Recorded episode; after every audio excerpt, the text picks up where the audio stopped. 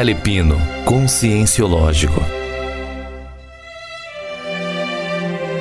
Um espaço dedicado ao autoconhecimento e ao estudo da conscienciologia. Convidamos você a manter a mente aberta e a não acreditar em nada do que for dito aqui. Experimente. Tenha suas experiências pessoais.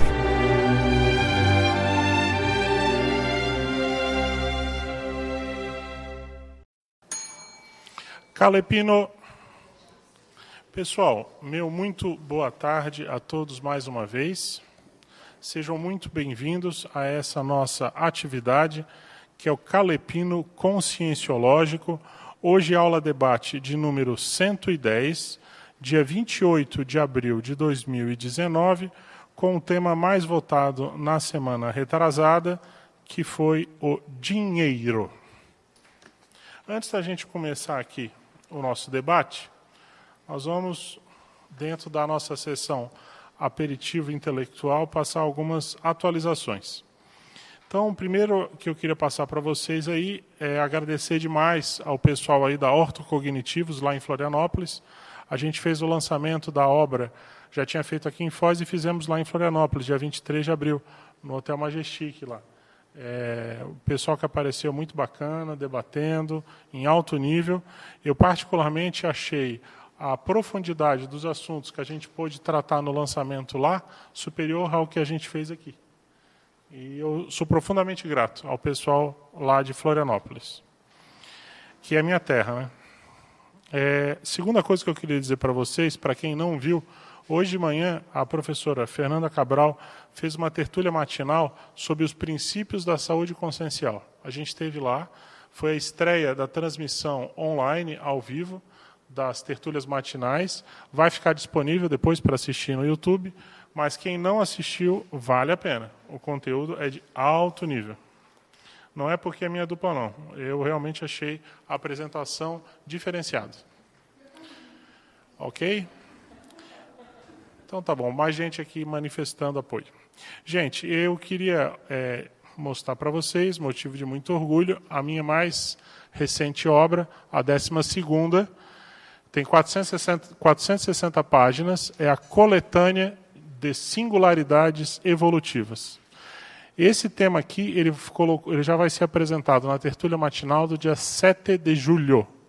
Mas, independente disso, a gente também botou para votação para debater aqui no Calepino, ok? Então a criança está aqui. É um tema que eu falo para vocês, dos livros que eu escrevi até agora, dos 12, para mim é o mais assim, é o que me exigiu mais.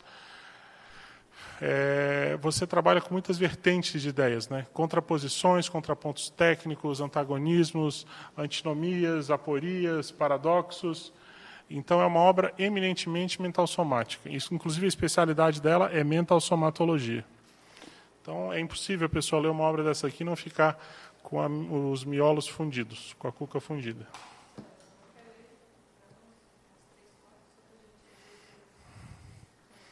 Ah, sim, exemplos para as pessoas terem uma ideia. Essa aqui é a apresentação tá, das singularidades evolutivas. Já, já deixo pronto. Eu já aprendi agora, quando eu termino o livro, eu já preparo uma pastinha para apresentar a obra. Então vamos lá. Exemplos de singularidades. Singularidade, gente, é tudo aquilo que gera uma surpreendência, que te gera um espanto, ok? Então, por exemplo, acidentologia. O pequeno contratempo poder indicar a tragédia batendo na porta. Ou seja, aquela, aquela pequena coisa que acontece, mas que tem uma baita de uma informação extrafísica, que é uma mensagem indicando que você tem que abrir o olho pode acontecer algo muito pior. Adestramento. O animal adestrando a consim. Né? Eu vejo a minha mãe lá, talvez ela esteja assistindo. Eu vejo a cachorrinha pedir comida. Ela já, ela já educou a minha mãe. Na hora que ela chega na, na, na mesa e olha com aquele olhar de, de gato de botas do Shrek, sabe? Com o olho assim, minha mãe não resiste, dá comida para ela, entendeu? É isso aí. Afinidade. Mesmo o incômodo com a postura alheia, poder demonstrar a, afinidade intrínseca entre as consciências envolvidas. Às vezes você não gosta da pessoa ou de um traço que a pessoa tem, mas aquilo ali é a maior demonstração que você tem a maior afinidade com ela, que você ainda tem muito daquele traço fardo dentro de você. É... Amparologia. Mesmo todo assediador ferrenho há de se tornar algum dia inexoravelmente amparador. Esse é outro exemplo. Então você pode pegar o maior mega assediador, um dia ele vai ser serenão. E assim por diante. Então, tudo aquilo que gera uma surpreendência é objeto de estudo dessa obra. Só a introdução dela já vale. São mais de 30 páginas. E a gente estabelece a metodologia e tudo mais. Mas é que tem vários tipos, né? Eu dei alguns exemplos aqui só. O bacana dessa obra é que você pensa com a lógica extrafísica. Para mim, o mais sério é isso. Você começa a ver que, por exemplo, às vezes o fato de todo mundo chorar a morte de uma pessoa aqui e a pessoa está sendo recebida extrafisicamente, com palmas, mostra que a pessoa é completista e que está tudo bem. E às vezes tem o inverso. Né? Às vezes tem o inverso. A pessoa acha que saiu muito bem aqui nessa vida e extrafisicamente chega lá vai direto para a baratosfera. Então, é esse tipo de, de, de singularidade é que chama a atenção. Mas isso aí, gente, a gente tem que ter um tempo, um dia, uma hora, um local para entrar e conversar a fundo sobre isso. Só ampassando, você não consegue aprofundar. Ok? Eu queria, dentro dessa linha, é, compartilhar com vocês, só para fechar aqui o nosso aperitivo intelectual, eu trouxe um raciocínio das nótulas e cinco frases do, do Máximas. Estou tentando estabelecer uma metodologia, sabe, Laurentino? Eu acho que, de repente, uma das nótulas e cinco das máximas vai ficar bom. Estou fazendo testes, vamos ver se a gente chega lá. Então, a nótula, raiz. A raiz de muitos problemas de convivialidade com os intermissivistas integrantes da Maxi Prex grupal se dá a partir de opiniões cristalizadas sobre os demais, que geram apriorismos e preconceitos levianos, alimentando o tão falado problema da pseudo-harmonia. Os problemas de interpretação na intencionalidade alheia, aliados à hipervalorização da capacidade de heteroavaliação, afetam as relações e geram a desconfiança, a desconfiança que minam a integração da equipe. Isso aqui é uma nótula dedicada à pseudo-harmonia, para a gente tentar entender a raiz disso. Depois o pessoal reflete e vê se entende. Agora vamos lá para as máximas. Ciclo multiexistencial pessoal. É chegada a hora de errar muito ou acertar demais. Só isso. É isso. A pessoa vai decidir onde ela vai se enquadrar. Ou ela erra muito nessa vida ou ela acerta demais. Eu não vejo muito meio termo nisso aí, não. Guia. O guia maurótico é o praticante da agiotagem extrafísica. Dá para entender isso aqui? Essa, essa é do seu estilo. Essa é do seu estilo, né? Ah, isso é o seguinte, gente. O que é o guia maurótico? É aquela pessoa, aquele ampara, suposto amparador, que na verdade é assim: é, você faz um negocinho com ele. Você é, promete que você vai obedecer ele, que ele vai cangar você, ele te atende. Se outro for prometer algo melhor para ele, ele muda de time. Entendeu? E você é bonzinho até a hora que você contraria ele. A hora que você contraria ele, você acha um inimigo. Então, esse jogo entendeu? Da desconfiança, da agiotagem, da cobrança. Não, mas eu te ajudei. Amparador não faz isso. Amparador ajuda por ajudar. O guia maurótico ele sempre vai ajudar com um interesse secundário. E aí é isso que tem que prestar atenção. É, o negocinho, o bargain. Mas a agiotagem é mais sério. Você pega uma pessoa que fez parte da Umbanda. Quando ela sai, é muito difícil ela sair no dia seguinte ela está livre. Ela tem um período de pedágio. Ela vai sofrer uma perseguição extrafísica durante algum tempo para aí poder limpar a barra se conseguir limpar, que às vezes ela dessoma exatamente porque ela não consegue limpar a barra. Né? Isso tem nas melhores famílias. Ah, mas minha querida, isso é a coisa mais comum que tem. Eu dei o exemplo da Umbanda, mas tem, ah, tem tudo quanto é tipo que você pensar. Todo local tem isso. Entendeu? Amor. Não precisamos ser perfeitos para amar. Às vezes a pessoa fica achando que tem que ser perfeita, né? E as oportunidades vão passando. O seu amor, ele vai gostar de você, se for seu verdadeiro amor, vai gostar de você do jeito que você é.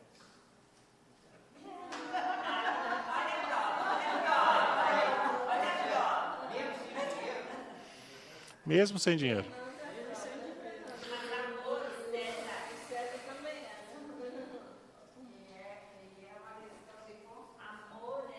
É construção. É isso mesmo. Hum. É. Existe, existe. Mas Isso. Mas eu concordo com você que é construção. Mas amor é um sentimento. Por quê? Primeiro, esse amar, a pessoa tem que se amar mesmo para depois ela poder amar a outra pessoa. Então, eu vejo que é um sentimento. Quando a pessoa tem isso para ela, ela ama o outro do jeito que ele é e não como ela quer que ele seja. É compreendendo ele, entendendo que ele é daquele jeito e ajudando ele no que ela pode fazer. Essa parte final é mais importante, né? Que é assim, não é também uma questão de você se subordinar e se acompliciar. É tentar ajudar a outra pessoa também a reciclar e enfrentar as suas dificuldades. E você melhorar. reciclando a sua, porque ele é de, de via de mão dupla, porque o exemplo do outro, às vezes, o simples fato dele ter uma atitude e você está olhando para ele, aquela atitude faz com que você muda as suas atitudes, porque você viu a atitude que ele fez. Você viu como o amor ele é um assunto que gera frisson? Vocês repararam nisso? O amor é um assunto que gera frição. Uma frasezinha sobre amor.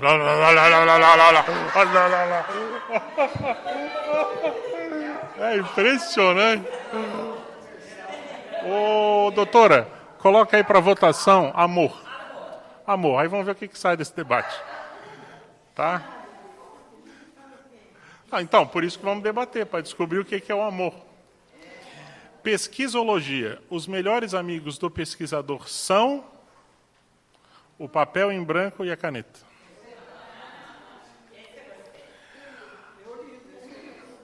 Alface. Mesmo a alface, a alface, é sua irmã evolutiva.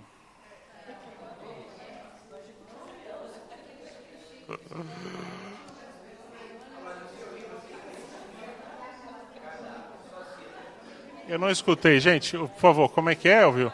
Dá o microfone pro Elvio ali, gente. Não, não. O livro de máximas é uma compila, é uma, é, é, tá tudo ordenado por epígrafe, mas é no estilo calepino. Eu não tenho uma explicação. Eu tenho só a máxima. A pessoa que vai estudar para entender. Ou vem aqui para o calepino, a gente debate, mas eu não vou ficar explicando máxima por máxima. Não é? Beleza? Gente, vamos começar o nosso debate aqui, senão o, o tempo nosso falta depois. Tá? É... Eu sempre preparo uma folha com algumas ideias iniciais para a gente esquentar o debate. Tá?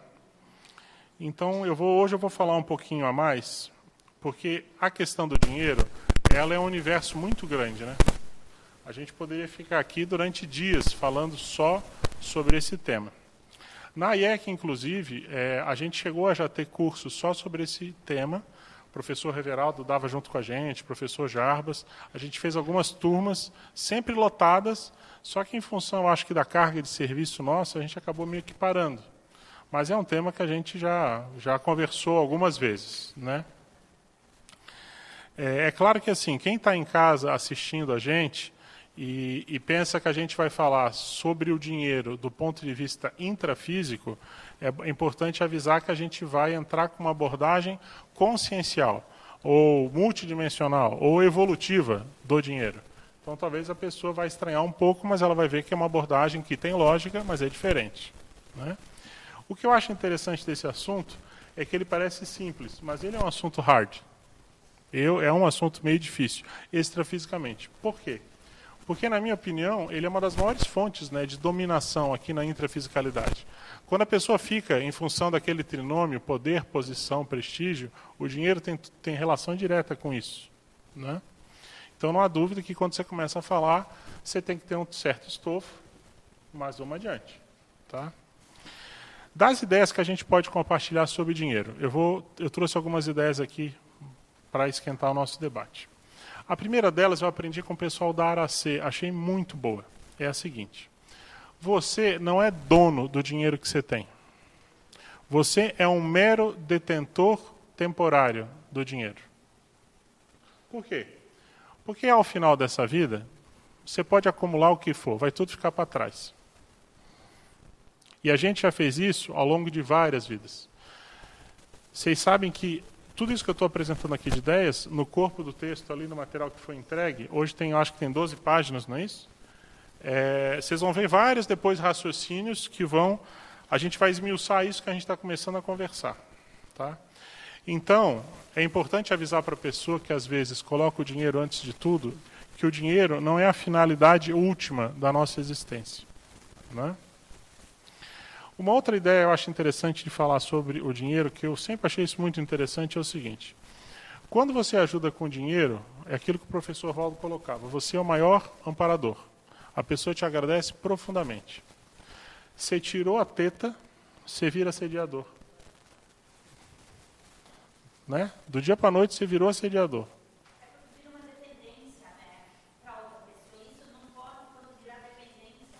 Não, mas nem é questão de dependência, é uma questão de que ela, ela não faz o dever de casa dela e ela atribui os problemas dela a, a quem ajuda, principalmente a quem ajuda. Entendeu? Sim.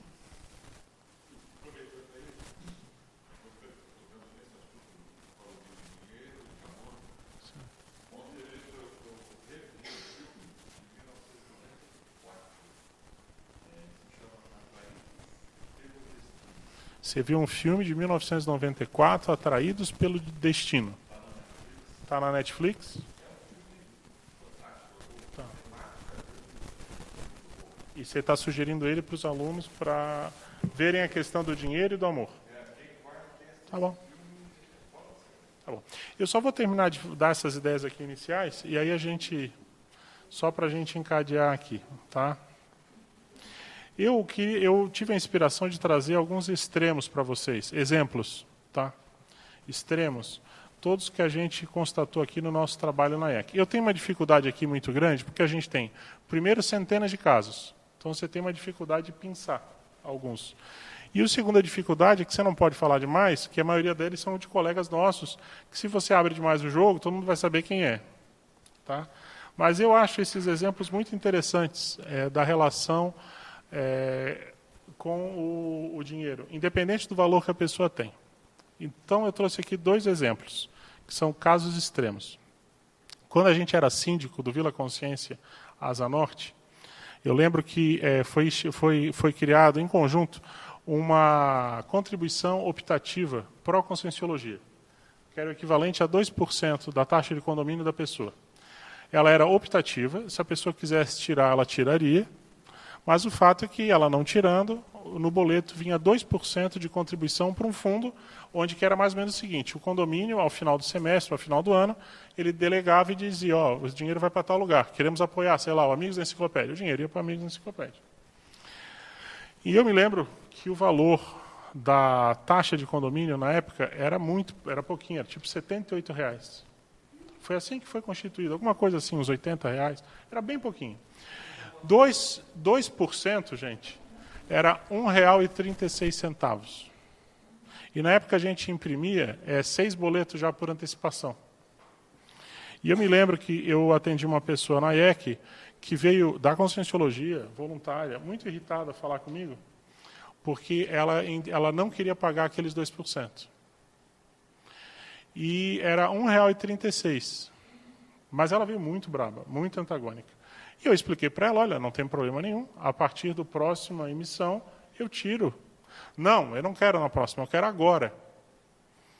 Eu falei, mas agora, tem certeza? A gente já emitiu seis boletos, já está registrado na contabilidade. Não, tem que ser agora. Aí eu propus para ela, olha só, se eu for reemitir o boleto, vai dar cinco reais por boleto. Seis boletos vai dar 30 reais. É, o valor que você tem que pagar durante seis meses não dá 10 reais. Eu não posso tirar aqui 10 reais do meu bolso e te dar os 10 reais, e aí você paga, e eu não tenho esse trabalho de ter que reemitir os seis boletos? A pessoa não aceitou. Radicalmente. Não, não, não, não aceito, não posso. Totalmente inflexível. Eu não quis nem entrar com a abordagem que, tipo assim, olha, é, o problema é seu, a gente decidiu na Assembleia e você agora, se você não comunicou a tempo, eu não quis entrar nessa abordagem. Simplesmente, não, eu disse, não tem problema. Mandei para o contador, cancelamos os seis boletos, foi remitido como ela queria. Então, veja bem, gente, por menos de 10 reais. Esse é um caso extremo de um lado, da Consim Miserê, está aqui até hoje. Outro caso, extremo, do outro lado. Eu atendi uma vez um voluntário que tinha é, centenas de milhões de reais no seu patrimônio. Ele me mostrou uma conta dele no banco, onde só na conta, em uma conta, uma das contas dele depositada tinha 90. Isso. É isso mesmo. É, o que, que acontece? A pessoa, ela, ela ajudou as nossas ideias, mas ela podia ter ajudado, na minha opinião, muito mais. Ela ficou fazendo muito negocinho, muito negocinho. Ela gostava de fazer um negocinho que era terrível. E ela já estava com doença, estava com um processo grave, numa situação meio avançada. E eu, uma coisa que me marcou nesse caso foi que o professor Valdo chegou para mim um dia que estava eu, o Valdo e essa pessoa conversando. E assim que essa pessoa saiu do ambiente, o professor Valdo olhou e falou o seguinte: Olha só, César, me dá uma pena esse tipo de caso. E eu falei assim: É mesmo, professor Valdo, mas por quê? E ele abriu o jogo e falou: César, eu não dou poucos meses para essa pessoa durar, já já vai dessomar. Né? É, ela tinha condições de ajudar um monte de gente, não, não, não, não ajuda, porque ela tem esse instinto do, né, do, do negocinho é, vai dessomar, vai deixar tudo enrolado, vai ter briga na família, vai ter um monte de problema. E outra coisa, depois ainda vai ficar com o Melex, a gente ainda vai ter que atender. E me impactou porque é o seguinte: tudo o que ele falou que ia acontecer, aconteceu. Então, assim, é um outro extremo. Né? Uma coisa que eu acho interessante é que tem algumas pessoas que não podem ter dinheiro. Se elas têm dinheiro, elas mudam. Porque elas ficam afrontosas, elas querem humilhar os demais com dinheiro. Esse é um outro problema, ou é uma razão pelo qual as pessoas não têm dinheiro. Tá?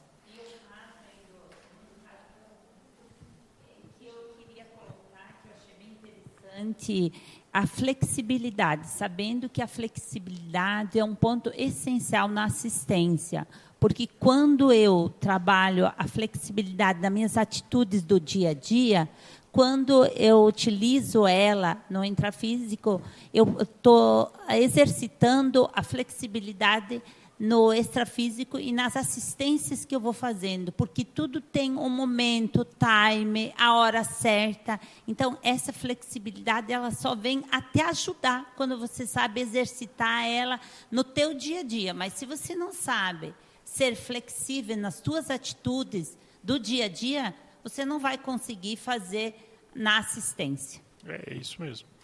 Se fosse dar um grande resumo em cima disso que você está falando, que talvez seja o resumo dessa aula aqui.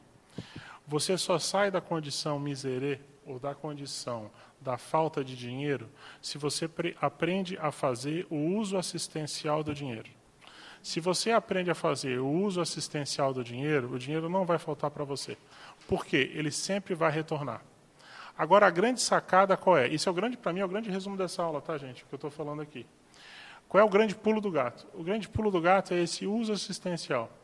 Porque quando você, a, você usa o dinheiro com lucidez, você não espera nenhum tipo de retorno. Você não pode esperar retorno. Essa é a condição pétrea para funcionar. E, e isso é o difícil.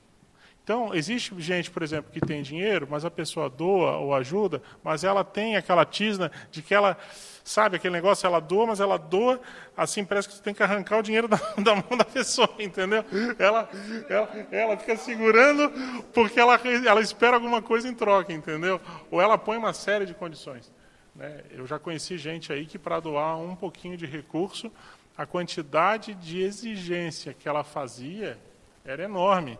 E outra coisa, às vezes ela ajudava, eu vi, eu vi casos onde, estou falando especialmente de uma pessoa que eu vi aqui, que para mim é o caso maior disso. A pessoa ajudava com um pouquinho e saía eh, gritando e falando, ah, porque eu ajudei fulano de tal. E eu sabia de pessoas que tinham ajudado, às vezes, cem vezes mais, não falavam nada, entendeu? Mas só para fechar aqui, mas gente, ó, esses casos que eu falei para vocês extremos, isso acontece toda semana, tá? Toda semana. Essa semana aqui na IEC, sempre tem relação os casos que a gente atende com os temas, né? Sempre assim. Essa semana teve um caso de uma pessoa que ela tinha que, eu não vou poder falar muito, senão vou entregar que o caso está quente. Mas é mais ou menos o seguinte: a pessoa tinha uma responsabilidade, ela não fez aquilo que ela tinha que fazer, Aí ela fica braba quando ela descobre que ela tem que fazer aquilo, entendeu? Que todo mundo fez, ela foi a única que não fez. É, e tem relação direta com o dinheiro, por quê? Porque ela tinha que meter a mão no bolso. O valor, 300 reais. E ela surtou. E outra coisa, ela surtou com gente de fora da CCCI. A ponto da profissional ligar para mim. Para dizer, olha César, eu já trabalho com vocês há quase 20 anos. Eu não sei quem é essa pessoa, mas essa pessoa, ela me distratou, ela me humilhou, ela me xingou e ela mandou para mim as mensagens do WhatsApp, uma coisa assim inacreditável. A pessoa ela acha que ela, ela estando, ela sendo da conscienciologia, ela só é conscienciosa quando ela está aqui, mas não. Ela fora ela também está sendo vista. Se ela espinafra uma pessoa aí fora, a pessoa às vezes vai ficar com uma imagem que todo grupo é assim. E ela tem uma responsabilidade, entendeu? E não vou muito longe. Eu sou síndico do Vila Consciência. Teve um caso interessante. A pessoa nunca pagou o condomínio, foi notificado para isso. Dois anos e meio. Aí ela é da conscienciologia, ela chega e, e, vem fazer negocinho. Não, não, eu quero pagar, mas eu quero pagar sem juros e multa. Entendeu? Sem juros e multa. Com quase três anos devendo condomínio. Tudo essa semana. Então vocês estão vendo como é que é o negócio do negocinho? Isso aí está no dia a dia, está aqui, está é, é, tudo quanto é lado, tá? Mas gente, é só para eu fechar aqui então. Dinheiro é uma responsabilidade enorme. Por quê? Se você usa ele errado, gera interprisão. Se você usa ele certo, você compra briga com os assediadores dos assistidos. Então você está numa chapa quente de qualquer jeito. Se você tem dinheiro e usa errado, se ferrou. Se tu usa certo, tu também te ferra positivamente, no caso, porque, claro, é assistência, mas é. Porque assim, gente, dinheiro é energia. Né? Teve um caso bem interessante que aconteceu comigo na IEC, de uma pessoa que no final do ano ela precisou de um recurso importante para uma empresa. A empresa estava sem condições de pagar 13 terceiro, estava com uma série de dificuldades. E ela chegou desesperada, mas desesperada, não tinha o que fazer, o banco não estava dando recurso, a pessoa estava na véspera do 13 terceiro, eram dezenas de pessoas que precisavam receber, a pessoa correu o risco de fechar as portas. É um caso crítico, grave. É, e aí ela veio pedir ajuda. A gente ajudou. O que, que me marcou? Quando a gente fez a transferência bancária, que a gente deu o clique do trim, transfere, deu uma ventania e, deu um efeito físico que foi um estrondo assim. E o que, que era isso? Isso era, na minha opinião, essa é, é uma questão de sinalética, né? não vão no meu bico, ninguém precisa acreditar em nada. Mas para mim ficou claro que é o quê? Era o processo do assédio. A voragem do assédio da pessoa. Você entra com recurso, você entra com energia, você suspende aquela, aquele processo crítico, mas com isso vem o impacto em cima de você. Entendeu? É efeito físico. Esse que aconteceu era efeito físico, era ectoplasma. Entendeu? Então, o efeito é: o dinheiro atrai assediadores, tá, tal qual a mariposa atrai a luz. Mais importante que a quantidade. Hein? Isso, a mariposa atrai a luz. Então, o dinheiro é tipo a luz que atrai a mariposa. Ok? Isso, é perfeito. Desculpa. Mais importante, isso aqui é muito sério, gente. Mais importante que a quantidade de recursos é a lucidez no uso do dinheiro. Qualquer pessoa pode ajudar muito e fazer muita assistência com muito pouco. Tá? E a falta de dinheiro, ela é consequência, ela é efeito, ela não é causa. Isso é outro dado importante da gente. Com isso, eu já dei um pontapé inicial, mas vamos ver o que ficou de dúvida e vamos começar o debate. E tem pergunta já também. Eu, eu só queria dar essa, esse pontapé inicial para a gente poder começar o debate. Vamos lá. É, eu me pergunto o seguinte: às vezes, eh, fazendo essa relação físico e extrafísico, não? Às vezes, eh, aquela gente do extrafísico, vamos falar assim, pode fazer dificultar a pessoa economicamente para que aprenda determinado tipo de coisas o ese tipo de cosas, como otras muchas, ¿no? no solo el dinero, sino otras muchas, ¿no? una profesión, un, una mm, dupla, cualquier cosa, puede trocarse un poco difícil o bastante difícil, inclusive ficar, en este caso, sin dinero, que es el tema que estamos tratando, eh, para que aprenda alguma coisa específica. Assim, pessoa, o, Mercedes, existe, um, é, existe dois lados dessa moeda, dessa pergunta que você está fazendo. E, gente, assim, ó, isso que eu vou responder aqui é aquilo que eu sempre falo no Calepino. Não sou o senhor da razão. Qualquer um que quiser falar aqui ou contribuir com as suas ideias, fique à vontade. Então, nós estamos conversando aqui, trocando ideias, fazendo um debate. Mas, assim, Mercedes, é, existe aquela máxima que o professor Valdo falou durante muito tempo nos, nas tertúlias, que é o seguinte: quem enrica fácil quando a pessoa obtém dinheiro muito fácil, ela tem que abrir o olho. Geralmente é assediador que tem por trás. Isso é um lado da moeda, é um princípio. Só que existe o outro que é o seguinte: a pessoa que está trabalhando, de fato, assistencialmente, ela nunca vai faltar dinheiro para ela. Faltar dinheiro que eu falo é tipo no, no estado que às vezes as pessoas chegam aqui, não tem dinheiro para comprar comida, passando fome, não tem dinheiro para as, necessidades básicas. Por quê? Porque se a pessoa trabalha assistencialmente, o, é, pode parecer um negócio meio etéreo, mas assim, o maxi mecanismo, as energias, o holopensene, tudo vai providenciando, não digo dinheiro para a pessoa ser perdulária, gastar mais, não é isso. Mas o básico para ela ter, ela vai ter, se ela trabalhar direito. Só que às vezes o que, que acontece? A pessoa, é isso que eu quero chamar a atenção, que para mim é uma das coisas mais sérias. Às vezes a pessoa ela não está fazendo o dever de casa das recins dela. E ela fica atribuindo essas dificuldades que ela tem ao contrafluxo dos assediadores, que é uma maneira simplista de justificar a condição dela e não se autoafenetar. Entendeu? É muito fácil a pessoa chegar aí dentro dessa linha. Vou dar um exemplo bem prático. Eu atendi um caso aqui na IEC já algumas vezes. A pessoa chega para mim e fala que isso com dificuldade de dinheiro, a gente fazendo vaquinha, tentando ajudar a pessoa de tudo quanto é jeito, etc. Aí a pessoa chega e fala, dando o exemplo da condição dela, como ela enfrenta contrafluxo nas coisas da vida dela, que ela foi comprar um joystick novo do videogame dela, e esse, esse ela comprou, chegou em casa e estava estragado. E ela teve que voltar e trocar por outro. Ela voltou em casa estava estragado. E o terceiro estava estragado, e o quarto estava estragado, e o quinto ou sexto é que deu certo. E ela achava que isso era um contrafluxo dos assediadores para não permitir ela relaxar, ter diversão. E, gente, eu não estou falando aqui, eu não estou falando aqui de um adolescente com seus 15 anos. Eu estou falando de uma pessoa barbada com seus 30 anos. Entendeu? Então, é esse tipo de abordagem que a gente tem que prestar atenção. Mas Entendeu? eu, eu falo um pouco mais dessas pessoas que además se conhece, porque a la luz pública, ¿no?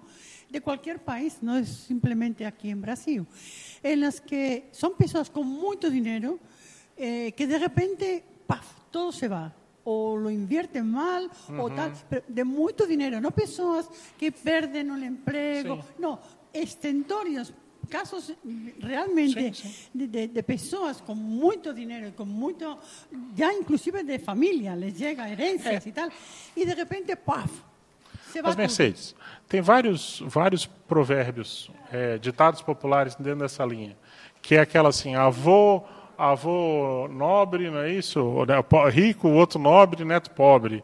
Né? É, ou então aquela outra, se o dinheiro é, entra fácil, sai fácil. Tem, tem vários ditados dentro dessa linha. A questão é a seguinte, o dinheiro ele é uma cachaça, ele é um vício. É muito fácil da pessoa se inebriar. É muito fácil a pessoa é, cair na questão da perdulariedade, é, da suntuosidade.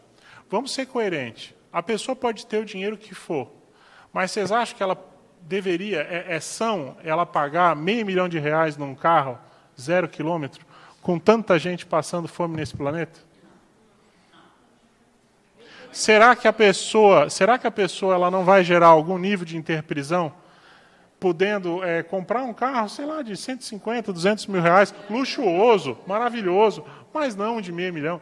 Eu estou falando meio milhão, mas tem gente que gasta um milhão, dois milhões. Florianópolis tem muito disso.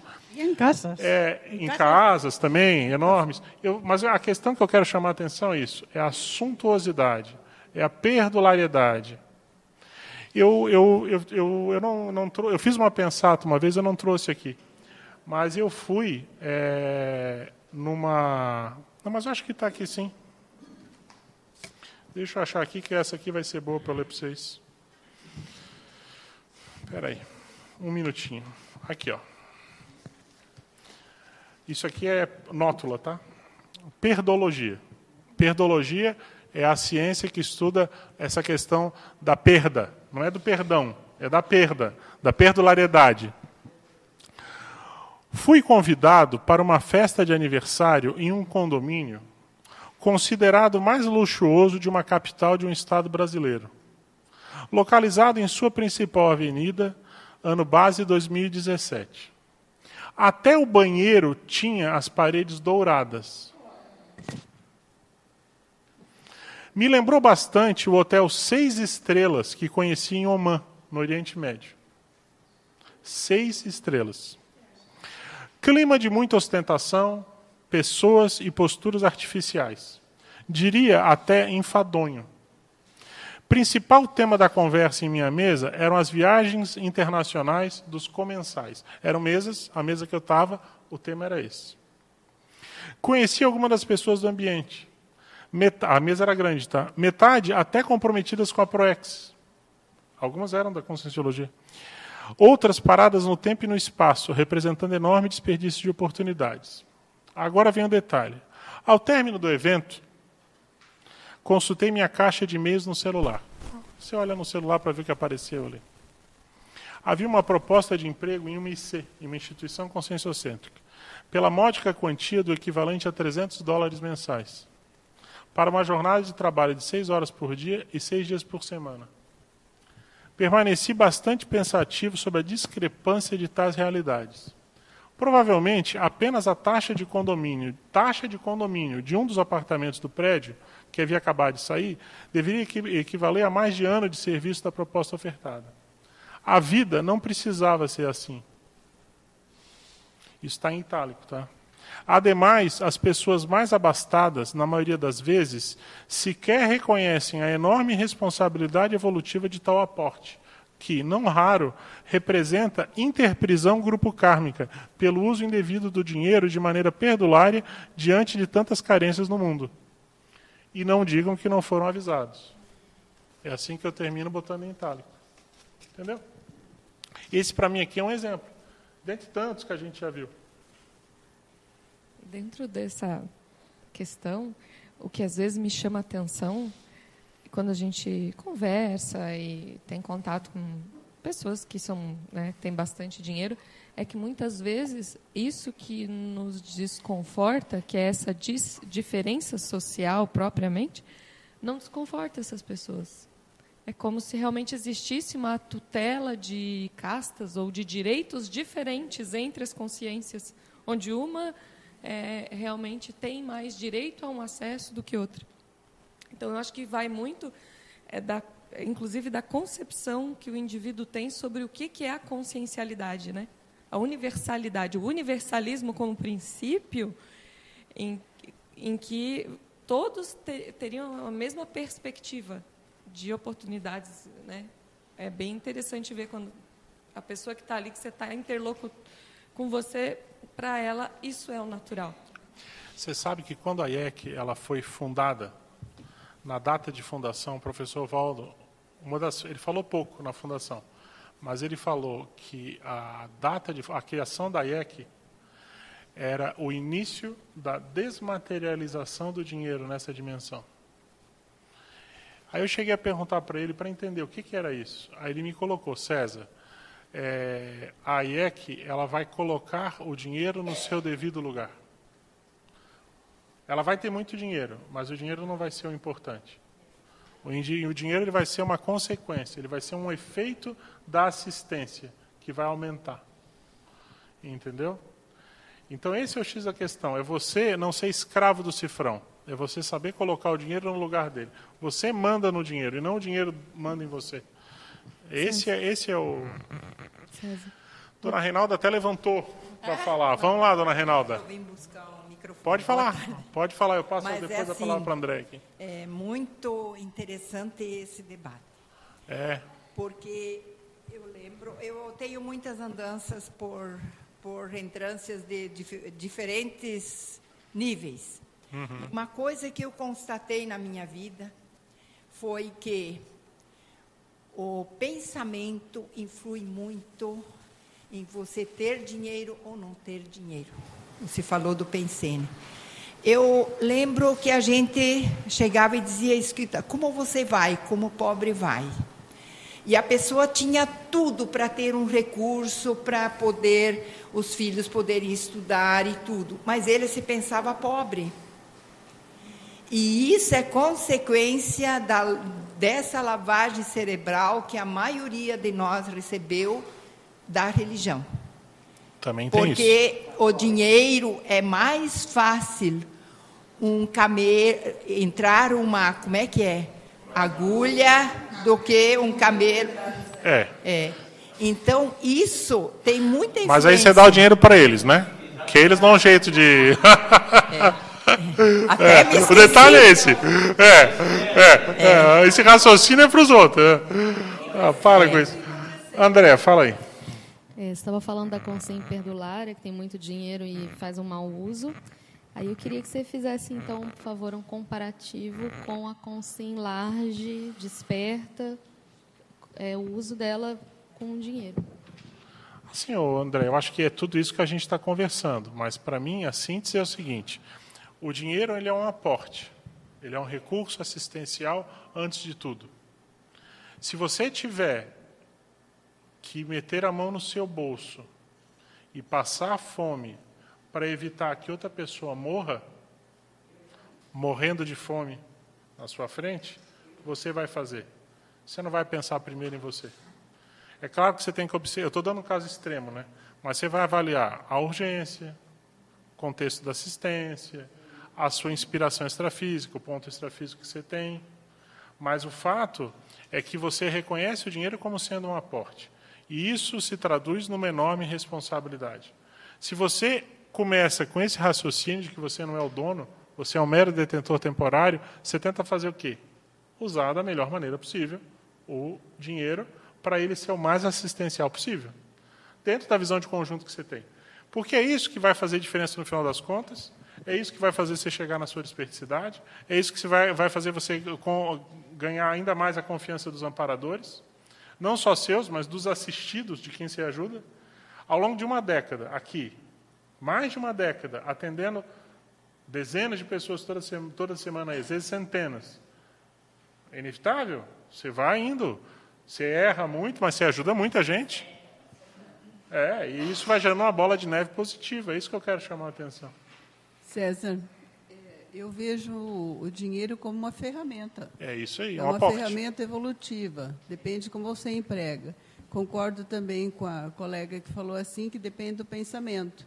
É isso tem mesmo. pessoas que são, por que, que tem pessoas que parecem são atratoras e que conseguem um bom trabalho, onde esse trabalho pode ser assistencial, porque essa pessoa já tem a boa intenção ou tem, coloca uma boa intenção naquilo que ela vai fazer. Então, o trabalho dela vai propiciar condições dela ter uma remuneração justa em que ela possa ter uma vida é, tranquila e possa tocar a proexis dela. Ao contrário, quando a pessoa pensa sempre no que não tem, e normalmente a gente vê muito isso, do que não tenho, do que outro tem, do que eu não tenho, a cada vez ela fica com mais dificuldades financeiras. Isso mesmo. Assina embaixo tudo que você colocou microfone está aqui. Vamos ouvir a Rosa e, na sequência, a gente vai atender. Online já tem mais de 60 pessoas, tá, é, gente? Vamos dar um pouquinho de atenção para quem está escutando. É, que... No caso de uma casuística, que é minha, né, no caso, eu fui criada assim, com muita dificuldade, a mãe costureira e o pai corretor de imóvel, quando inicia, iniciou a profissão de corretor de imóvel. Né? E, então, meu pai era assim, minha às vezes faltava tudo dentro de casa, meu pai vendia um terreno, ganhava o percentual. Aí ele tinha uma senhora carregada de filhos na farmácia, que antigamente chamava aviar a receita. Uhum. E ele ficava naquele dilema. mando aviar a receita ou levo o dinheiro para casa? E aquela criança estava morrendo no colo daquela senhora. Aí meu pai mandava, o, que era o farmacêutico que, que dominava a cidade, ainda não tinha nem médico. E então minha mãe chegava em casa, sentava os cachorros em cima do meu pai, porque a gente não tinha as coisas, né? Então eu fiquei, vivi assim, o tempo todo nessa dubiedade, né? Dubiedade, sei lá. E pensando assim, é, quem está certo? Minha mãe ou meu pai? Eu sempre optei pelo lado do meu pai. Então, então eu não sei se eu. Seu pai parecia mais lúcido aí nessa é. condição.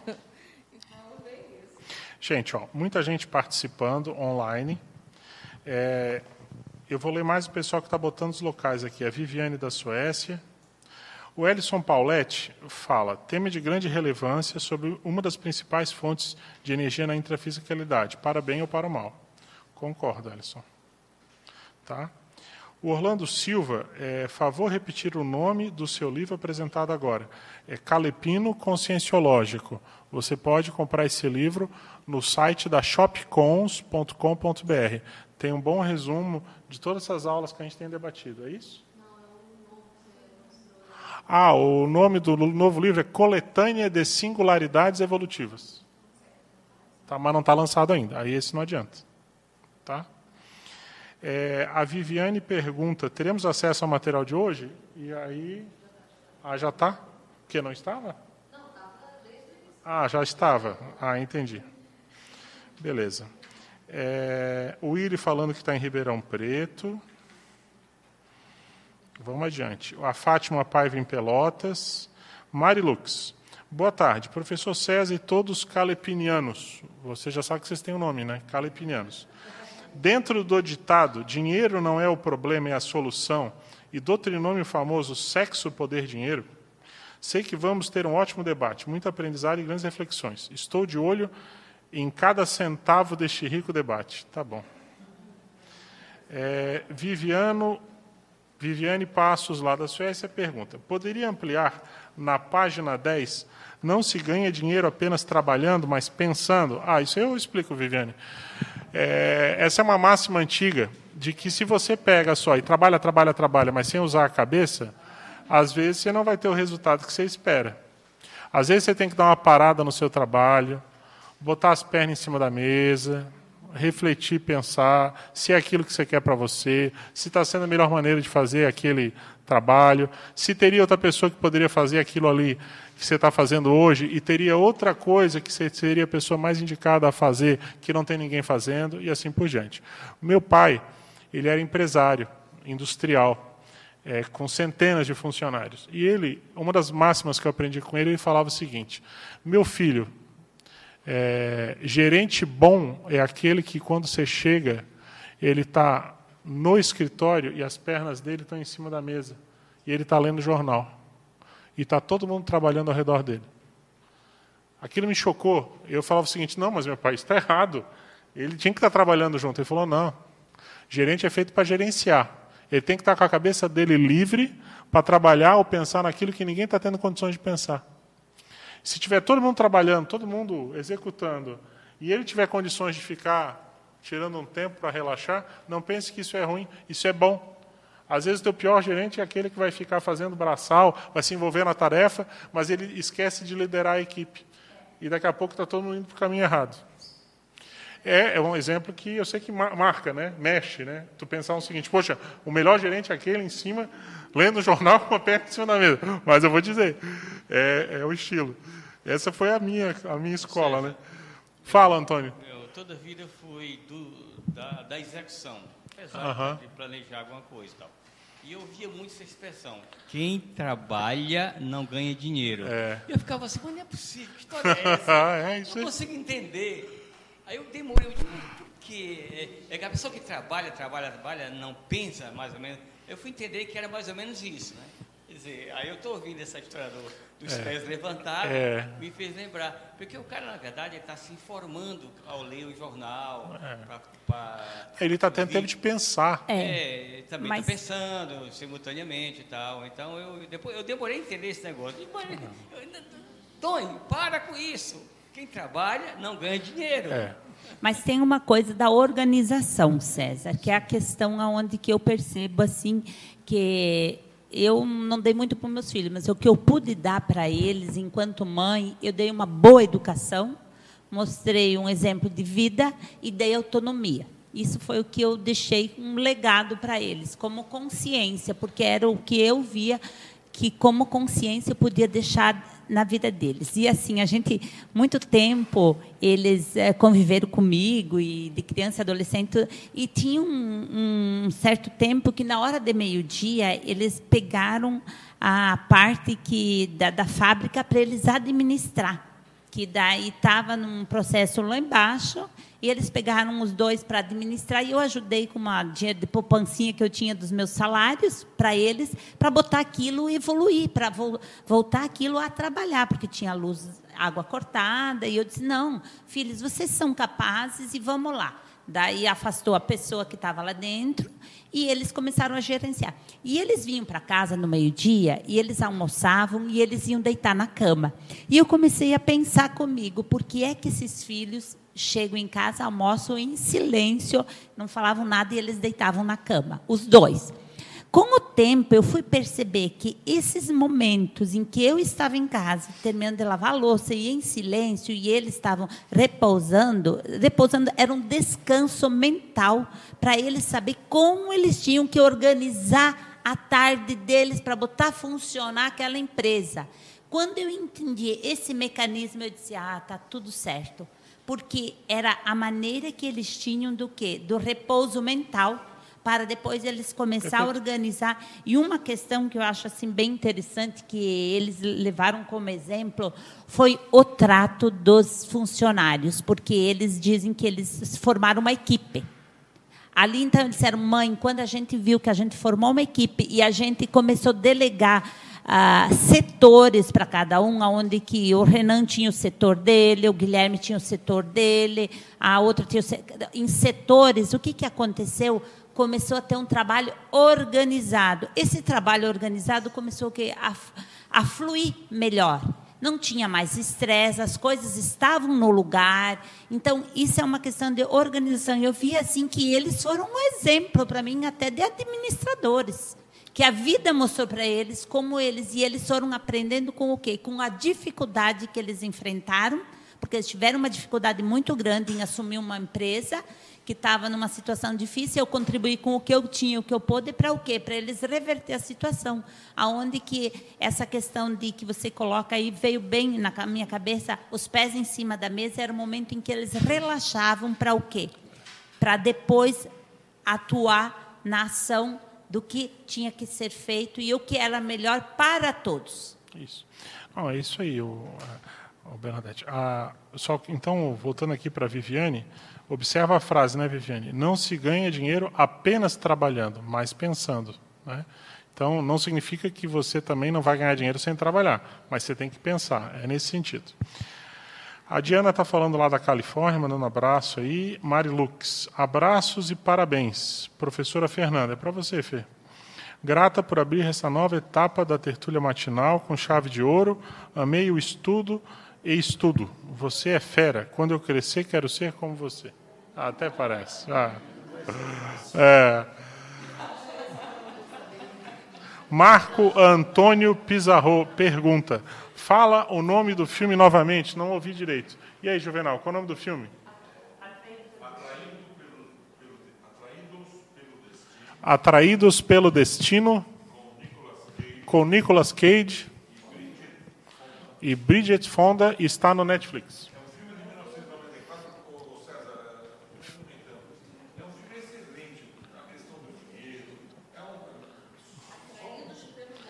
Se vai falar muito, tem que pegar o microfone. Mas é assim, ele está, o Juvenal aqui, que está indicando o filme, está dizendo que é um filme imperdível, de 94, que fala da questão do dinheiro. Vai falando. E do amor. Policial.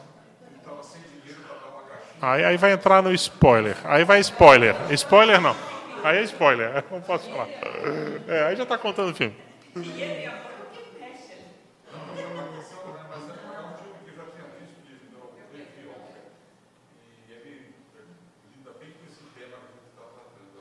Tá bom. Gente, ó, está sendo indicado fortemente aqui. É, eu posso terminar aqui as perguntas e aí a gente abre o Elvio, pode ser? É, Viviane Passos pede também para comentar. Na página 9, a dupla tem que estar acima do dinheiro e do patrimônio. Isso é, é, o seguinte, né, Viviane? Se você montar uma dupla evolutiva e se você botar os seus bens acima da relação, é, não vai ser bem uma dupla evolutiva, né? Você está dando mais valor ao dinheiro do que a dupla evolutiva.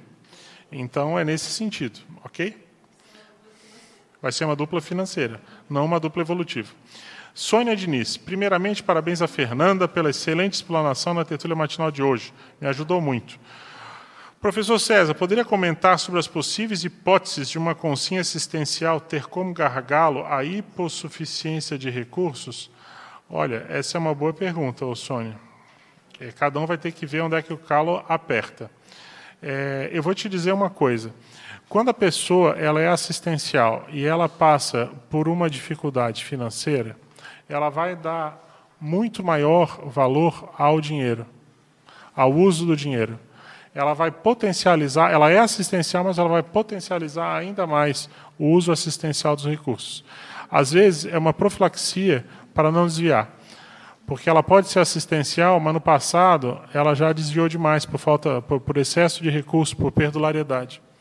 Então, essa é uma possível hipótese. Às vezes ela vem com esse gargalo, que é uma profilaxia.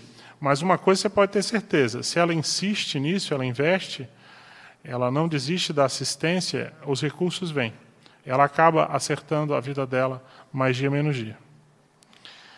É, a Beth Kervold sugere também o filme Atração pelo Dinheiro, que está na Netflix. Acho que é isso, né? se eu entendi. Denise Rocha, professor, poderia falar sobre o parágrafo referente a Comunex na página 2? Vamos lá. Página 2, Comunex. É do professor Valdo, Léxico de Ortopensatas, página 1075. Eis algumas carências humanas que não existem na Comunex evoluída: sexo, fome, sede, sono e dinheiro. O afastamento de tais necessidades abre caminho para o predomínio da mental somática e das autopensenidades evolutivas imensas. O que o professor Val está chamando a atenção aqui, ô Denise, é o seguinte: ele está chamando a atenção que tudo isso que o pessoal dá muito valor nessa dimensão, sexo, fome, sede, sono e dinheiro, isso não é uma realidade que integra a comunidade extrafísica evoluída. Ok? Então, se você nessa dimensão começa a colocar essas realidades no seu real valor, no, dá o, valor, o real valor para elas, no seu devido patamar, você começa a atuar como uma consciex, integrante de uma comunex evoluída. E isso vai abrir caminho para você ter o predomínio da mental somática, das autopensenidades evolutivas imensas, que na prática é mais ou menos a semiconsciencialidade é você se aproximar à condição de consciex, ainda sendo consim, estando nessa dimensão. É isso aí. É, Willy Leiva pergunta: poderia comentar na página 3 o item doença? Então vamos lá. Doença, isso aqui são anotações com base na fala do professor Valdo, da tertúlia Triatleta Conscienciológico, especialidade experimentologia, dia 11 de outubro de 2006. O negócio é fazer o trabalho antes que a doença chegue, comorbidade, acidentes. Resultado do esforço para manter relativa saúde. Você tem que saber conviver com a doença e admitir isso tudo. A pessoa que está esperando melhorar, ficar mais forte ou ter mais dinheiro para fazer as coisas está errada. Admitimos o pé de meia. Para mim, ô Willy, a questão mais séria aqui é a questão do timing da existência. A gente já fez um calepino aqui uma vez sobre o timing assistencial. Você lembra disso? Que a assistência ela tem um timing. Às vezes, se o assistente ele é timing evolutivo, mas tem o timing da assistência que é o seguinte: a assistência está ali. Se a pessoa perde o momento de fazer assistência, às vezes, mesmo ela querendo, ela não consegue mais, porque aquela oportunidade passou. A existência é a mesma coisa. Às vezes a pessoa ela fica com uma série de projetos, de metas, e ela fica condicionando que ela vai se dedicar à assistência, ou ela vai começar a escrever o livro, ou ela vai começar a fazer a TENEP, ou ela vai começar a fazer não sei o quê, quando ela tiver isso, isso, isso, isso, isso, isso. Só que ela põe tantos requisitos que ela nunca começa. E a vida vai passando. Daqui a pouco a pessoa está com seus 70, 80, 90, e assim, ó, eu gostaria que todo mundo vivesse aqui sei lá, milhares de anos nessa dimensão, 100 anos, mas não é a, não é a realidade nossa. Né? E aí o que a gente chama atenção é isso. Não adianta, meu amigo, uma hora vai vir a doença, vai vir a comorbidade, ou você vai ter um acidente, você vai ter algum problema. Isso faz parte né, da, da oscilação da vida, o lado bom, o lado ruim. E o fato é esse, é que você, se você perde isso, você perde o time da assistência, da existência. Aí passou a oportunidade. Entendeu? Outra coisa que ele fala aqui é que você tem que saber conviver com a, com a doença. Isso aí é o sugiro assistir a tertúlia matinal de hoje de manhã da professora Fernanda, né?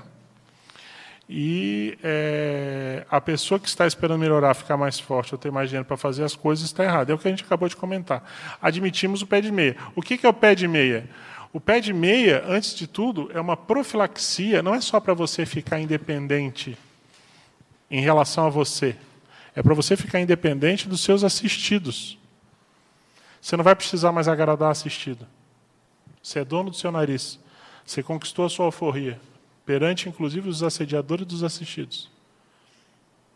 Entenderam a, a, qual é a, a seriedade do pé de meia? Pé de meia não é só para você. Meia é em relação aos assistidos também. Aí, ó, o Jarbas é outro professor do curso da IEC aí, sobre dinheiro. Não é isso, Jarbas? É, é você, nós, Everaldo juntos. Fala, Fê. Você ia lembrar, o que, que era o, o, triatleta mesmo? É inversor? É esse triatleta conscienciológico, é isso? É o inversor? Triatleta é o inversor, tenepsista. Agora. E... Alguém pega aí esse Triatleta conscienciológico. Pega ali dentro da minha sala da IEC, está aberto. Olha lá, triatleta. É, porque o conceito de triatleta conscienciológico, eu acho que ajuda Epicom. a entender. E Epicom, né? Acho que não é Epicom, acho que é ah, isso. isso, porque era o exemplo. É. Porque eu acho que aqui, como traz dentro do, do exemplo do triatleta conscienciológico, e, e a, a, frase, então a gente tem um inversor, tenepsista Epicom. No caso do inversor, é, uma das inversões que está lá descrita nos 700 experimentos é a inversão assistencial, né? que é fazer assistência desde cedo, que eu acho que essa frase tem tudo a ver então, acho Perfeito. que é, o conceito de inversão assistencial que está dentro do conceito de inversão existencial ajuda aqui. Ora, na hora que você entra na minha sala, do lado direito, estão os 20 exemplares. É só olhar ali, triatleta, ou, ou, ou procura o volume T e olha lá, checa para nós, não tem erro. Vamos adiante, gente. A Vânia Monteiro Stanislau fala: tem pessoas que têm dinheiro e são pobres espirituais. Concordo. Também complementa: conheço pessoas que não têm muito dinheiro, mas que têm uma vida abundante e feliz. Ok. Eu não gosto muito dessa palavra, abundante, tá? Eu acho que ela tem um cacófato implícito, mas beleza. Murilo Vieira Lino. Lá no Espírito Santo, o pessoal da Associação Aracê manda, manda muito bem na questão da gestão financeira. Sei que você, César Cordioli, na sua última retrovida, vivida aqui no Brasil mesmo, lidou sabiamente com dinheiro alto. Não, não, não é, várias vezes. No meu caso, sei que já fui preso na França no século XVII por causa de dívidas. Nessa vida, eu ressomei com um pai economista. Poderia comentar? Olha, meu amigo, o que eu posso te falar é o seguinte, é, o Murilo. O Murilo é um cara conhecido nosso aí, mantém umas bastante coisa no YouTube, né, Murilo? Parabéns aí pelo trabalho que você faz. É, o que eu posso te falar é o seguinte: eu, sobre, primeiro sobre mim, realmente eu lidei com bastante recurso. É, mas, na verdade, eu acho que eu saí mais ou menos bem porque era recurso público e eu não aceitava é, nenhum tipo de propina. Era a coisa mais comum naquela época.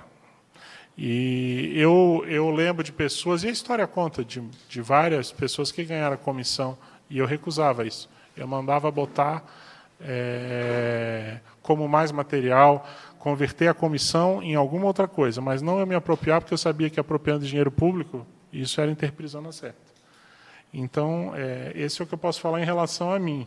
Em relação a você, se você foi preso na França no século XVII por causa de dívida e ressomou com um pai economista, Olha, eu vou te dizer, é você que tem que ver aí o que, que tem relação. Eu não te confesso que eu não tenho nenhuma inspiração aqui no momento. César. Não. Tem? Então fala aí, Laurentino, ajuda nós. Laurentino é terrível, hein? quase não fala. Quando ele fala, a água para. Se ele ressomou por causa de dívida, ele não soube administrar ah, o dinheiro dele, ele deve ter feito Sim. empréstimos e não soube aplicar ou deu algum problema.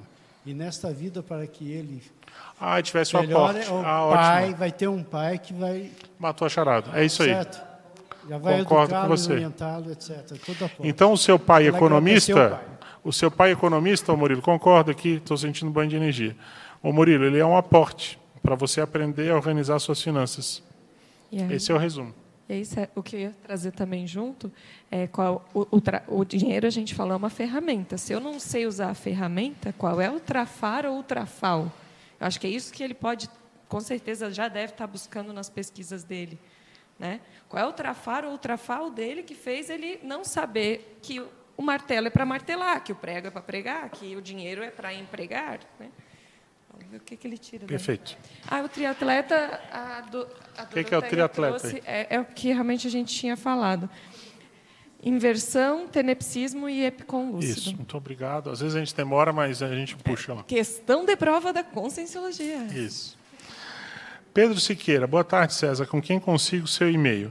Meu e-mail falo abertamente, é César Cordioli, tudo junto, meu primeiro nome, meu último, César com S, Cordioli, O-L-I no final, arroba gmail.com. Tenho um pedido para te fazer, Pedro. Se for alguma pergunta relativa à aula, eu te peço para botar online, que a gente já responde, que é muito mais fácil. Se for alguma outra coisa mais específica, às vezes um convite para lançar um livro, fazer um calepino, alguma coisa assim, aí ok, tá? Mas se for pergunta do tema, vamos fazer online que ajuda todo mundo, a gente já comenta tudo junto. Ellison Pauletti, excelente debate, muitas anotações. Esse é um tema que preciso estudar muito, pois o dinheiro é um locus minores dentro do meu grupo karma familiar, tanto o excesso como a falta. Poderia comentar, trazer mais exemplos do uso cosmoético do dinheiro para fins de assistência? Poderia, Ellison, e a gente já comentou alguma coisa e vai comentar mais, mas uma coisa que eu quero te chamar a atenção é essa questão da análise do grupo karma.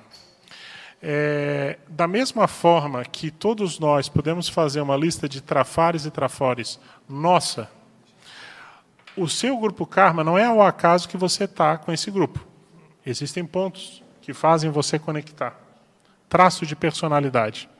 Então você também pode fazer uma análise dos trafores e trafares do seu grupo karma.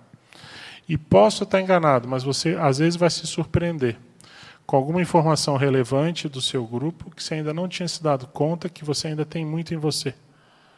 Às vezes aquilo que você mais critica no seu grupo, que você acha que você não tem, é o que você ainda mais tem para trabalhar. E não é à toa que você está naquele grupo, que é exatamente para trabalhar isso. Entendeu? Então, é, é isso que eu quero chamar a atenção.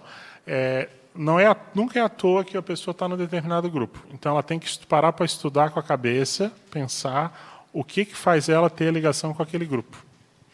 Tá? É isso aí. O Iri Leiva pergunta: poderia aprofundar a última frase da página 3? O cifrão é bifronte. Isso aí é no item economiologia. Né? Isso aí, o, o Willy, é aquilo que a gente acabou de comentar, de que pode ser tanto para o bem quanto para o mal. É aquilo que eu comentei no início aqui do Calepino. Se você usa mal, o uso incorreto do dinheiro te gera interprisão. E o uso certo, ele também te gera um ônus. O ônus da assistência, junto aos assistidos, de comprar briga com os assediadores, entendeu? Então, o bifronte é isso. Ele pode ser tanto usado para o bem quanto para o mal. Não, tem muito erro, é, é o Janus, né, que o pessoal tanto fala. Beleza? Murilo Vieira Lino fala: Gosto de futebol, mas já fiz um vídeo criticando os salários astronômicos que são pagos por alguns futebolistas excepcionais e com várias maturidades conscienciais. Na sua opinião, por que excesso de grana nessa dimensão intrafísica ainda cria mais interprisões grupocármicas do que interassistências policármicas? É imaturidade, né, Murilo, das pessoas. Se tu for olhar a, a, essa paixão pelo futebol, que é o podossoma, né, o, a, você colocar, dar o valor recessivo ao como se o seu corpo se reduzisse aos seus pés, é uma grande maturidade coletiva, né? É o, o fã do futebol, o que, que é o fã? É a abreviatura de fanático, né? Então vamos, vamos parar para pensar bem o que, que é isso, né? E essa molecada, ela não tem maturidade. A pessoa, você pode ver, a maioria deles, são pouquíssimos que realmente têm muito dinheiro, é, alguns têm, só que a pessoa é, arruma filho, a Deus dará aí, que está cheio de Maria Chuteira, e chega no final das contas, a pessoa está cheia de pensão para pagar, e fica na pior, e, e daqui a pouco está quebrada. Ela não tem cabeça. Entendeu? Mas é isso, é imaturidade. É. Dalva Cesanic, muito bom esse tema. Murilo Vieira Lino, de novo, está dizendo que está em Caldas Novas, Goiás. Marco Antônio Pizarro. Diante do que você falou quando a IEC foi criada, onde o dinheiro terá menos valor, isso significa que o fator agregador das consciências nesse planeta vai ser outro? Qual seria, na sua opinião, esse grande fator? É a assistencialidade. Ou a evolutividade, se você quiser chamar, que são sinônimos. É, dinheiro é ilusão. Vamos partir desse princípio. Dinheiro não existe na dimensão extrafísica. O dinheiro da dimensão extrafísica é a energia. Quando a gente começar a entender mais essa realidade, o dinheiro nessa dimensão vai passar a ter o seu real valor. César? É por aí. Ah, eu tive, agora estou falando sobre isso, eu tive uma experiência essa semana relacionada a dinheiro, eh, extrafisicamente, que eu vi uma pessoa, ela ganhou dinheiro jogando em cassino, e aquele dinheiro na mão dela, extrafisicamente, se transformava em cartas, que tinha a ver da forma que ela ganhou dinheiro. Uhum. Quer comentar alguma coisa sobre isso? Oh, isso é uma experiência sua. É, tem lógica, né? A pessoa ganhando dinheiro no cassino, tem muita gente. Enquanto você tem um que ganha, você tem muita gente que está perdendo. Mas, chefe, isso aí você tem que anotar e ver o. É que eu pensei assim: um, tu, todo o dinheiro que a gente recebe, ele é fisicamente é dinheiro, mas extrafisicamente tem a forma, tem o molde do que da forma que foi feita para ganhar. Seria mais ou menos isso? Com certeza você tem que olhar, o Emerson, a origem ou a fonte do dinheiro. Existem origem é, de, de, dinheiro, origem anticosmoética do dinheiro. E isso é um passo para trás, ou vários passos para trás, em relação à sua alta evolução. Né? Então, mais vale, aquilo tem uma máxima que está aí no, nesse material que foi entregue, mais vale pouco dinheiro de origem cosmoética do que um porrilhão de dinheiro de origem anticosmoética. Então, é claro, você já está. Você trouxe uma experiência. Pelo seu relato, foi processo de cassino, não é isso? Então, já é algo que tem que ser avaliado, está dentro do universo da ludopatia, etc. Mas eu, a minha sugestão, anota, e, e, mas tem uma certa lógica. É, mas o curioso que eu achei é extrafisicamente não é dinheiro. É, o dinheiro se transformava em ratos, é isso que você falou? Não, o, a, na mão dele, ah. fisicamente dava para ver que era dinheiro, mas extrafisicamente tinha formas de cartas, que foi da ah, forma cartas. que ele conseguiu. Ah, entendi. Cartas. Entendi. Cartas. Vamos anotar. Fala, Elvio. Desculpa, ele passou na frente, eu não consegui terminar aqui, daqui a pouco eu volto. Fala, Elvio. Não, eu queria fazer uma breve colocação. É, na página 1, que você deu um grande resumo, autocorrupção.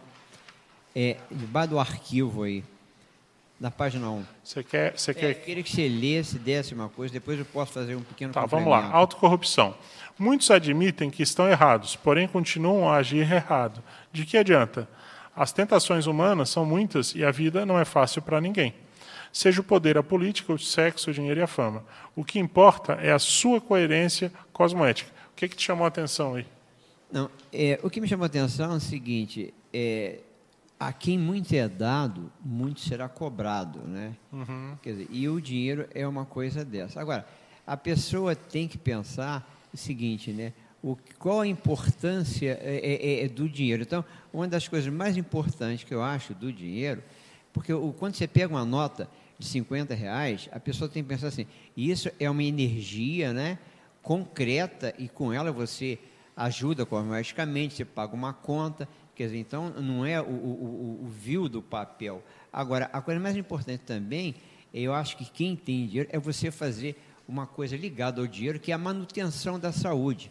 Porque não adianta a pessoa é, ganhar o dinheiro e não cuidar da saúde. Quer dizer, é, é, é um, não vai nem poder é, usufruir. Então eu penso muito nisso. E eu já tive muitas pessoas assim em minha vida é, que tiveram dinheiro e que não souberam usar esse dinheiro.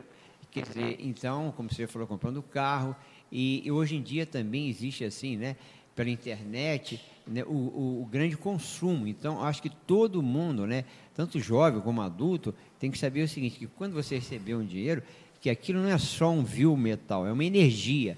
Então você tem que saber muito bem o que, que você pode fazer, porque a energia é neutra. O que você vai fazer, positivo ou negativo, Perfeito. vai depender, inclusive, da, da, sua consciência, porque se você quiser manter, como você falou assim, se você faz assistência, se você ajuda, agora a assistência não é dar, às vezes é você orientar, né?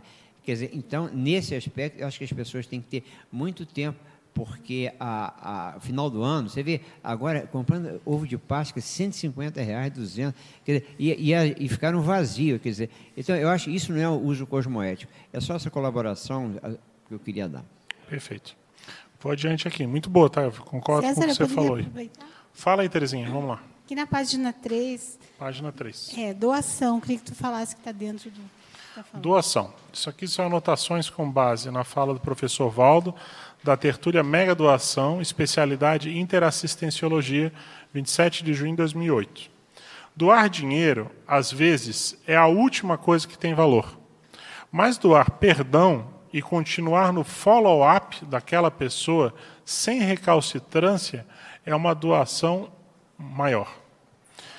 Isso aqui, esse raciocínio, ele, ele lembra o seguinte, que dinheiro não é tudo, né, ô, Terezinha? É claro que assim, o dinheiro, ele ajuda muito nessa dimensão, mas ele não é tudo. Às vezes a pessoa doa, por exemplo, mas doa com raiva. Que doação é essa? Fica pensando mal das outras pessoas. Ela ajuda um aqui, mas pensa mal do cosmos, do universo. Então, é esse tipo de coisa que tem que ser observada. Entendeu? É que eu estava pensando que é, não necessariamente não precisa a pessoa dar o dinheiro, a cédula, né? Uhum. Mas agir de uma forma que compre comida, alguma, sim, vários Olha, exemplos. Eu vou te dizer, né? para mim o mais sério, a assistência mais séria nessa dimensão é a TARES. É a informação. É a pessoa que che chega às vezes sem rumo e você consegue ter a inspiração clara, dar a, aquela informação precisa que vai ajudar a pessoa a sair do buraco. Isso é o mais sério. Para mim, essa é a assistência mais séria. É claro que uma pessoa que está, num caso extremo, passando fome, não adianta você entrar muito com a TARES, você vai ter que dar comida para ela. Mas, como norma geral, a nossa aqui do dia a dia do feijão com arroz, a assistência mais séria é a assistência, é a, é a TARES. Agora, o dinheiro acaba entrando como uma das peças ou um dos recursos assistenciais. E é isso que é colocar o dinheiro no seu devido valor. Você às vezes vai doar o dinheiro, às vezes você vai emprestar o dinheiro, que é diferente. Tem situações que Às vezes você vai doar um livro. Você vai ter que ver qual é a inspiração extrafísica que você tem. César, tem situações assim que a pessoa doa para a pessoa, mas fica naquela questão de, de esperar, né? Se torna até um assediador da, da pessoa, que nem ajuda, né? Acaba Isso. atrapalhando mais, né?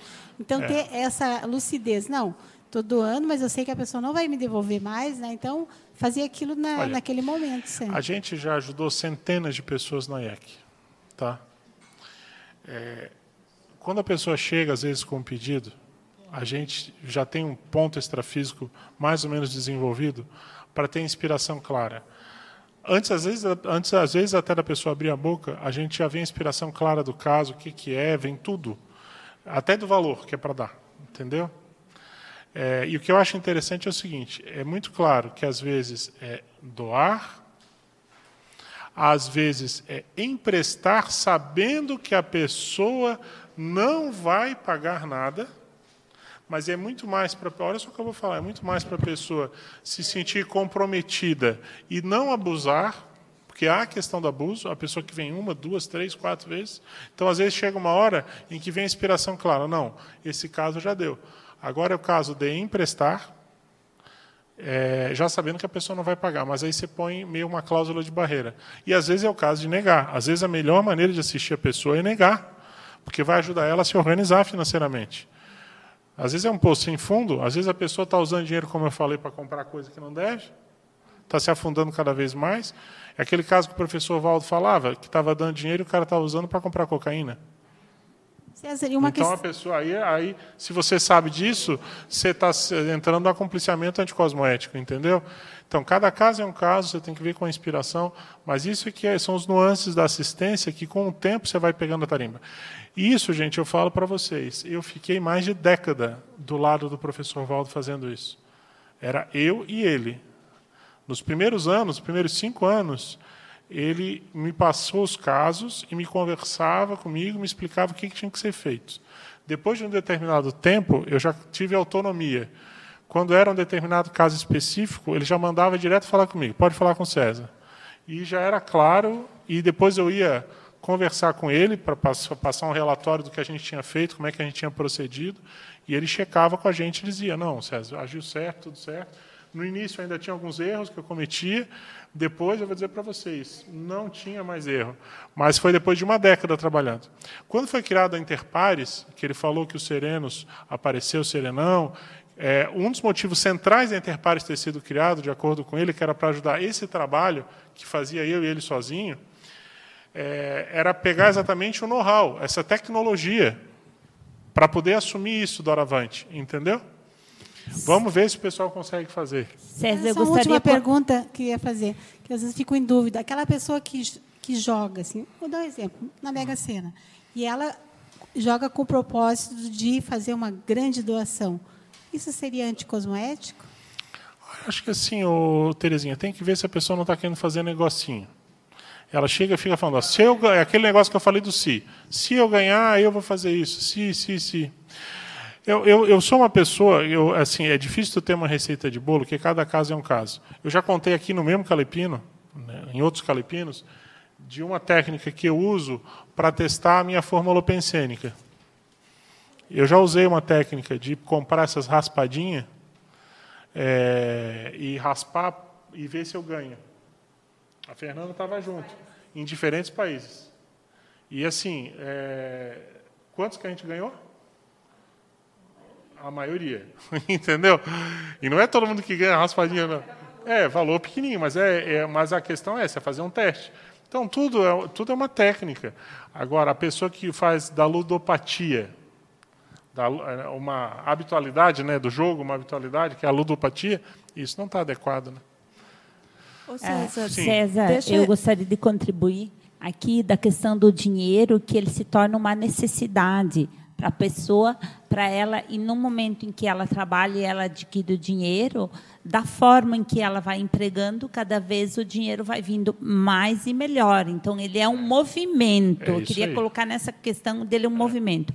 Outra coisa é, é uma como... coisa que eu acho interessante é o seguinte, é, para a pessoa que não sabe usar, ela pode ganhar o dinheiro que for. E nunca vai ter. Mas nunca vai ter. É isso aí. Uhum. E outra coisa é do dinheiro também é a questão de você fazer a leitura quando a pessoa pede o dinheiro para qual é o fim, qual o objetivo que ela quer, porque na feirinha a gente vê muita é. gente pedindo dinheiro. Então, na hora que a pessoa pergunta o dinheiro, você fazer uma leitura o para que que ela vai usar aquele dinheiro. De repente é para ela comprar um lanche, de repente é para ela comprar um pastel aí na feira, um suco. É, uma água, você vai não vai pensar em duas vezes em doar esse dinheiro para essa pessoa, ou é uma criança que vem aí e pergunta, ah, tia, tu tem um dinheiro? E, deu, e daí, quando é criança, eu pergunto, para que você quer esse dinheiro? Né? Então, sempre a gente fazer essa leitura, qual é a finalidade, qual é o objetivo com a pessoa. Quando é um objetivo em que ela vai beber, que de repente vai comprar álcool e vai cair ali, vai se matar, ele, tá, você está ajudando a, a, tirar a vida da pessoa. Então é melhor você não dar dinheiro, nem que é cinco reais. Perfeito. É, ô César, Doutora, você lá. poderia falar alguma coisa, é, por exemplo, a, a, dificuldade financeira com a questão de vida passadas? Isso é uma pergunta genérica, mas a, eu acho que a questão mais séria é a seguinte: todos nós, no passado, já tivemos muito dinheiro e já passamos necessidade. Todos nós, sem exceção. Entendeu? É claro que numa análise mais simplista, você pode chegar e dizer o seguinte: ah, se eu passo muita dificuldade financeira hoje, é provável que no passado eu tenha tido dinheiro e não tenha é, sabido usar de, de maneira adequada. É bem provável, tá? Essa é, essa é a navalha de Ockham dessa sua pergunta. É a explicação mais óbvia. Navalha de Ockham é a explicação mais óbvia para um fenômeno. Então, a pessoa que passa muita dificuldade, Não é à toa que ela está passando. Se ela tivesse agido bem em vidas passadas com dinheiro, o dinheiro não ia faltar para ela. Essa é a síntese. Só que, é, como eu falei, é uma, é uma pergunta ampla. Você pode desmembrar isso aí para várias. Às vezes, a pessoa ela pode é, ter pedido para vir numa condição de dificuldade para desenvolver um atributo, que é a questão da resiliência. Pode ter vindo para desenvolver, por exemplo, aquilo que eu comentei antes, é, dar mais valor ao que tem. Às vezes ela pode até ter tido dinheiro e saber usar um pouco, mas ela não soube dar valor de fato aos aportes. É tudo isso. Agora, é isso que a Bernadette acabou de falar. Se você usa de maneira adequada, é uma, é uma bola de neve positiva. Não tem como faltar. Uma coisa vai encadeando na outra. Eu tinha muita dificuldade de entender isso, tá, gente? Achava até meio etéreo essa ideia. Mas hoje eu tenho bem claro para mim, não falta. Não falta, pelo contrário, vem.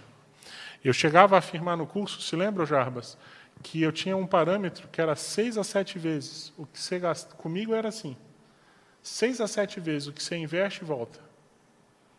Se você usa na assistência, o meu, isso eu estou falando uma coisa muito particular minha, tá? Não estou dizendo que isso aqui vale para qualquer pessoa. Mas a, na, de todas as pesquisas que eu já fiz, na minha vida inteira, eu já estou perto dos meus 50 anos.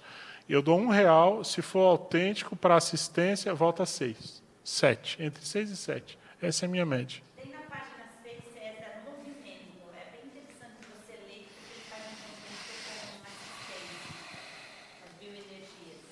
Mas assim, é, sete movimento? Não. Não, seis. Seis. Mas a, a, a grande questão, a, a dificuldade, só para complementar o que eu estava falando, é que é, é, essa questão da doação ser autêntica, dela ser certeira, dela ser assistencial, ser em cima do lance. Se você espera alguma coisa em troca, já não é a mesma validade. Esse, esse é o X da questão. É isso que é o. É isso. Criteriosa. Movimento. Tudo que fica parado apodrece, vira patologia. Isso vale para suas bioenergias, seu dinheiro ou seu tempo. Temos de manter tudo em movimento, em um fluxo. Precisamos também do ar que recebemos de positivo. Isso aí é, é, a, é, a, lei da vida, né? É a lei da vida. Se você fica com a sua energia parada, dá problema. Uma, o seu corpo parado, dá problema. É, o alimento parado, dá problema. Tudo dá problema. A vida é movimento. Então, tudo aquilo que você recebe, você tem que botar para fora, em termos positivos, de fazer a retribuição. É a chamada retribuiciologia, né? é a retribuição para o cosmos, da assistência de todos os aportes que você recebe. Posso continuar aqui, gente, com as perguntas? Pode ser? Você já falou, Elvio, já, né? Então, beleza. Um Fátima... Isso não, está na mesma página. Tá, vamos lá então, Mercedes. É pouquita coisa. Vamos lá. Mas é muito importante. Fala, pode falar, qual é aí? Patrimônio. Patrimônio. 6. Anotações pessoais com base na fala do professor Valdo, da tertúlia Incompatibilidade Intersomática, especialidade Somatologia, 11 de agosto de 2009. Muita gente acha que patrimônio é só dinheiro. O verdadeiro patrimônio é o autodiscernimento. Eu diria coerência também autodiscernimento e coerência. Porque vale muito. Uma pessoa Sim. que diz hoje uma coisa, amanhã outra, claro. é, é um absurdo. O discernimento é fundamental, mas a coerência também. Só isso. Coerência, lucidez. Obrigada. Tudo junto. Ou quer botar autoevolução, autodiscernimento, tudo isso aí. É, Fátima Paiva pergunta: ajudo minha filha desde pagar a escola do filho até a alimentação. Ela não trabalha, pois tem que cuidar dos dois filhos. O marido está desempregado. Estou fazendo errado? Atraso minhas contas para poder ajudá-los. Fátima, assim, ó, é você que está na relação, você que vai saber, é, de fato, se está fazendo errado ou não. A priori, eu vou dizer, eu não acho que você está fazendo errado. Você está sendo assistencial, você está ajudando quem está perto de você e está, inclusive, passando por dificuldade para ajudar os outros. Eu acho que começa a ficar errado se você começar a ver que, por exemplo, a pessoa que está desempregada não vai mais atrás de, de, de, de, de um emprego porque você está bancando as contas, entendeu? Se você vê que há uma acomodação, o pessoal começa a abusar, é, aí sim, aí eu digo que talvez esteja entrando no limite do acompliciamento. Mas a situação no país ela está muito difícil. Tem muita gente passando dificuldade, é, é, desempregada. Então, eu diria para você, pelo contrário, eu acho que a gente precisa de mais pessoas como você dispostas a meter a mão no bolso para ajudar as outras pessoas. Entendeu? É assim de ser essa.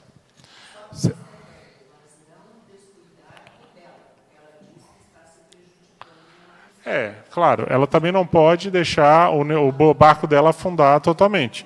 Uma coisa, Fátima, é passar por um pouquinho de dificuldade, né? É, então, lembrando aqui, outra coisa é se você daqui a pouco se afundar a, a, junto, aí não dá. Aí afundar junto, é preferível você ficar sã, que se você vai para o buraco junto, César. aí você não tá, você não vai ter condições de ajudar eles mais. Desculpa, como você falou, né? Agora é a sincronicidade do seis. Mas o que, que é isso aí, Jarbas? Várias pessoas fizeram menção a trechos de texto aqui. Eu vou na página 6 de novo.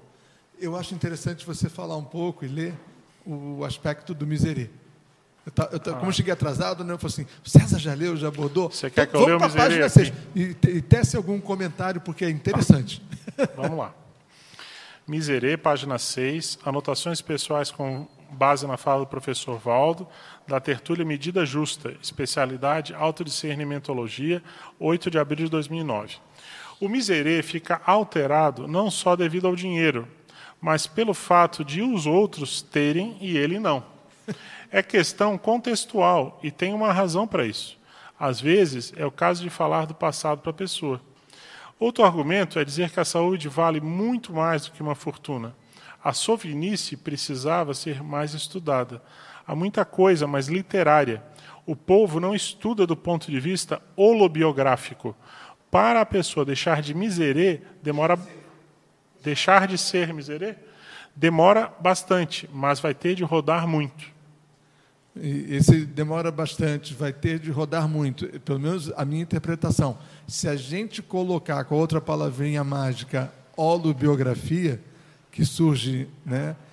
Olha, talvez algumas vidas até a pessoa. Não, você, você não consegue se transformar numa consim large uma, em uma vida só. Então, a consim large é um trafor que você demora vidas para desenvolver. E, e, e, e a literatice, né? Eu não admito outro... isso. A pessoa Sim. virar large em uma vida. Consim large é essa consim que sabe entender o real valor do dinheiro. Entende que o valor do dinheiro não é só para ele, é, é, o dinheiro é, acima de tudo, um aporte, ele sabe usar de modo assistencial o recurso que ele tem. Assim de CS. E alguém queria falar aqui desse eu, lado, era eu, você, Josi, né? É, César, é uma pergunta mais para você, pessoal mesmo. Ah. É, quanto, vamos colocar assim, do seu patrimônio você disponibiliza exclusivamente para assistência e quanto você deixa guardadinho, sem mexer, para ter né, um aporte caso falte, passe um aperto? Como é que você passa a receita para a gente? Olha, Josi, até uns quatro anos atrás, eu falo para ti que uns 70% dos meus valores era para assistência. Só que é, se fosse aquele negócio que quando a gente investe um recebe seis, é, hoje está hoje tá, tá bem menos. É. Mas assim, na verdade eu estou me organizando eu já falei isso algumas vezes, né? mas assim, eu estou me organizando para fazer a última peça dentro da Max Prex grupal que falta dentro daqui da CCC, de acordo com o professor Ovaldo, que é a primeira etapa do Mega Centro Cultural. Ano que vem a gente quer começar a obra, a gente quer, talvez esse ano fazer a pedra fundamental, se não der esse ano, início do ano que vem, mas a gente quer começar a obra ano que vem, sem falta, e a gente quer estar com ela é, talvez finalizada ano que vem, mas em 2021 não passa. Entendeu? E assim, é, a gente não tem recurso para fazer, mesmo sendo só uma etapa, não tem recurso é, hoje para fazer é, essa primeira etapa. Então eu estou me resguardando para ajudar nessa etapa aí, com o que a gente puder, entendeu? Mas tem uma parcela X que você não mexe de jeito nenhum, você deixa lá guardada, né? Sim, porque esse é o teu, é o teu como é que chama? É o pé de meia, mas não, mas tem outro nome para isso. Não é, é, não é só buffer. É que tem um nome técnico para isso. É, é como fundo, se fosse a, a sua âncora. É, o seu, a sua âncora. entendeu? Isso. Que você não pode mexer naquilo ali, senão é, dá problema. Ótimo, obrigada. Eu ia só comentar da pergunta da Josi, que na época a gente fazia, eu lembro de vocês fazendo o curso, que o início das contas era a pessoa ver o quanto ela precisa de dinheiro para essa vida. Isso. Então acho que tem um elemento, né? É. Porque é a partir disso que ela vai saber quanto, é, independente do patrimônio dela, quanto ela tem que reter, qual é a previsão Isso. de entrada, para ela poder saber o quanto ela tem que reservar. É como eu falei, né, Fê? questões didáticas, né? Esse tema é um tema amplo. A gente poderia ficar aqui falando durante dias seguidos. É, uma, uma, uma coisa importante que a gente abordava no curso, né, Jarbas, era a questão do pé de meia. É, uma coisa é você falar, tem que fazer o meu pé de meia. Outra coisa é a pessoa estudar tecnicamente de quanto de recurso ela acha que precisa para manter o pé de meia dela, para executar a Proexis dela. Então, é mais ou menos uma planilha mesmo. Ela tem que fazer um cálculo, vou viver até os meus X anos de idade. Vou, acho que vou parar de trabalhar ou vou posso ficar doente a partir de tal idade. Vou ter um desembolso que eu tenho que dar conta de tal idade até tal idade. Meu custo hoje é esse, x, x, y, z. A tendência com o tempo é aumentar. Isso tem todas as tabelas aí. Então, quanto mais velho você vai ficando, teu plano de saúde aumenta o valor, você gasta mais com remédio, etc, etc. Então, isso existe um cálculo financeiro que você faz. Você põe na ponta do papel os seus projetos, suas GESCONs, se eu não tivesse recurso para bancar esse livro aqui, por exemplo, foi 54 mil reais. Foi doado para o fundo editorial da Conscienciologia. Se você produz um livro desse, e não é só você ficar mais de uma década escrevendo, se você não tiver 50 pau para doar e publicar o seu livro, seu livro não sai. E se você me permitisse, César, o, tem uma sinonímia assim aqui na intrafisicalidade. O dinheiro, a sua bastança material, a sua subsistência material bem formada, é sim sinímia de independência. Daí porque a expressão né, que o professor Valdo usava, pesquisador independente, aí muitas pessoas, muitas vezes pessoas jovens, mas o que é isso, professor? Olha, você tem que bancar-se, você tem que ter o dinheiro suficiente, senão você vai ter a subalternidade. O que, é isso? Você vai ficar subalterno, você vai ter que abaixar a cabeça para gregos e troianos, você não vai ter independência de opinião e vai ter uma vida bem triste e melancólica. Você sabe uma coisa que me lembra isso que você está falando, Jarbas? Se tu for ver, é a rádio, aqui em Foz. A rádio tem um prejuízo mensal, a gente está tirando dinheiro da gente, de onde a gente não tem para manter. Proposta indecorosa foi o que a gente mais teve até agora se eu quisesse viabilizar financeiramente essa rádio, eu já tinha viabilizado. Mas em nome de você manter a sua autonomia, a sua independência, de você querer fazer um trabalho sério, cosmoético, você não se vende. E isso é um e, pedágio, é um preço que você paga. E como eu falei, aí você estaria subalterno a um poder dominante isso. do cifrão, do patrocinador. Isso, do político. Verdade, é. Do político, que quer ter uma, uma, uma ferramenta ali para fazer massa de manobra. Ô César, é, você falou do curso. Esse curso ele parou por quê? E ele não. Parou por falta de tempo. Falta de? Tempo. É que assim, a gente vai construir tertuliário, vai construir discernimento, e tem uma construir condomínio, cuidar da IEC, megacentro. E a prioridade nossa, o professor Valdo dizia, a prioridade de vocês não é dar curso a curso vai ser lá na frente, quando as coisas estiverem mais calmas. Inclusive, essa atividade aqui, eu falei isso já, não era para ela estar acontecendo a rigor. A gente antecipou um pouco. Nosso plano não era esse. A gente antecipou porque a gente achou que era o caso de promover algum tipo de atividade que, do jeito que estava, está precisando dar uma força nesse lado, entendeu? É isso. Gente, eu queria fechar aqui, senão vou ficar com aquele peso na consciência e aí eu peço agora o carinho de vocês para a gente fechar. Eu tenho uma lista de nótulas sobre dinheiro, se der tempo a gente pode abordar algumas. Tá? Eu vou avançar aqui. Maria Silva, parabéns César. Pergunta: No futuro, como você pensa que ocorrerá o processo de troca de produtos no Estado Mundial Cosmoético? Eu acho que é o escambo. Lá na frente nós vamos voltar para a fase do escambo. Para mim o resumo é esse. Lá na frente. Juvenal da Silva, quem já viu Quem já viu o quê? O YouTube? Ah, tá bom. Willy Leiva.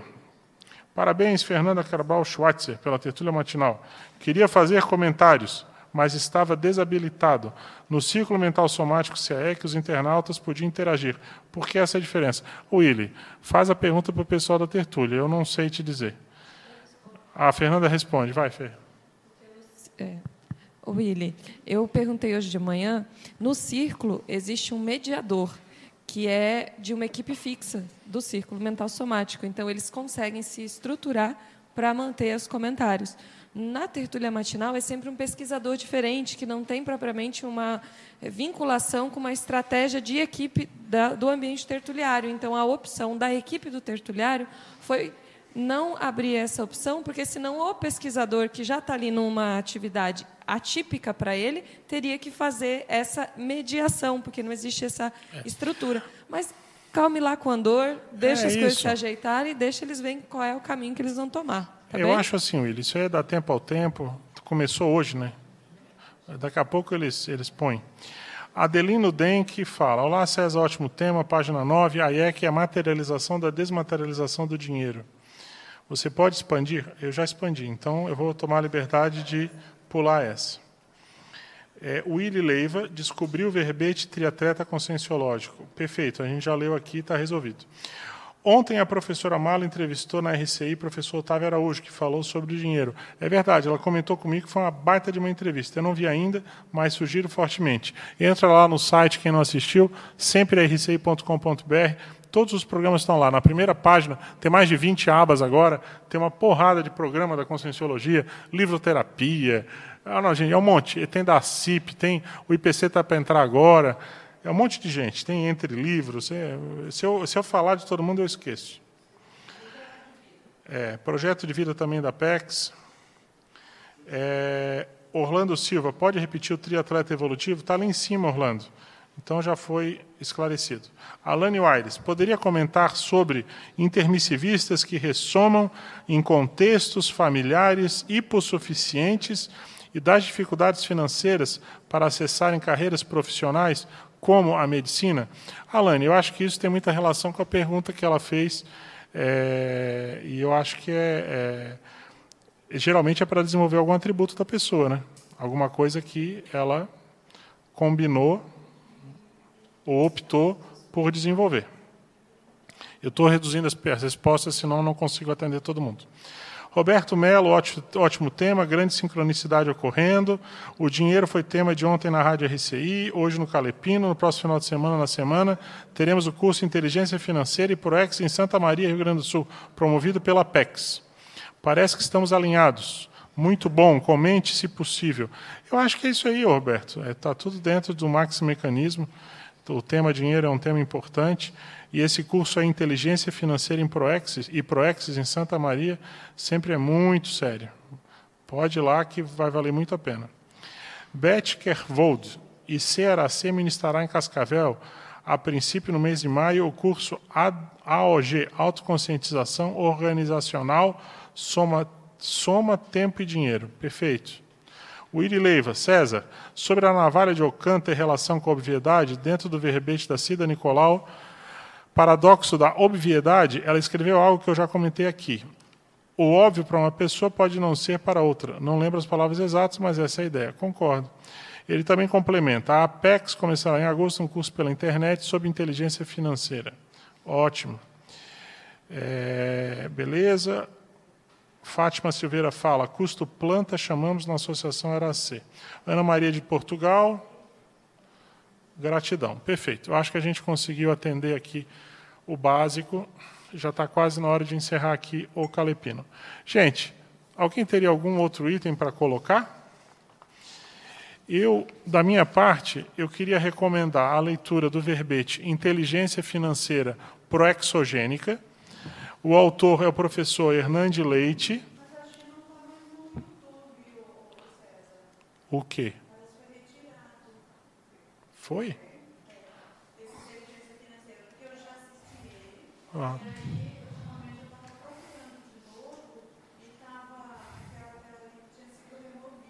Assim, ó, de repente, o YouTube pode ter sido.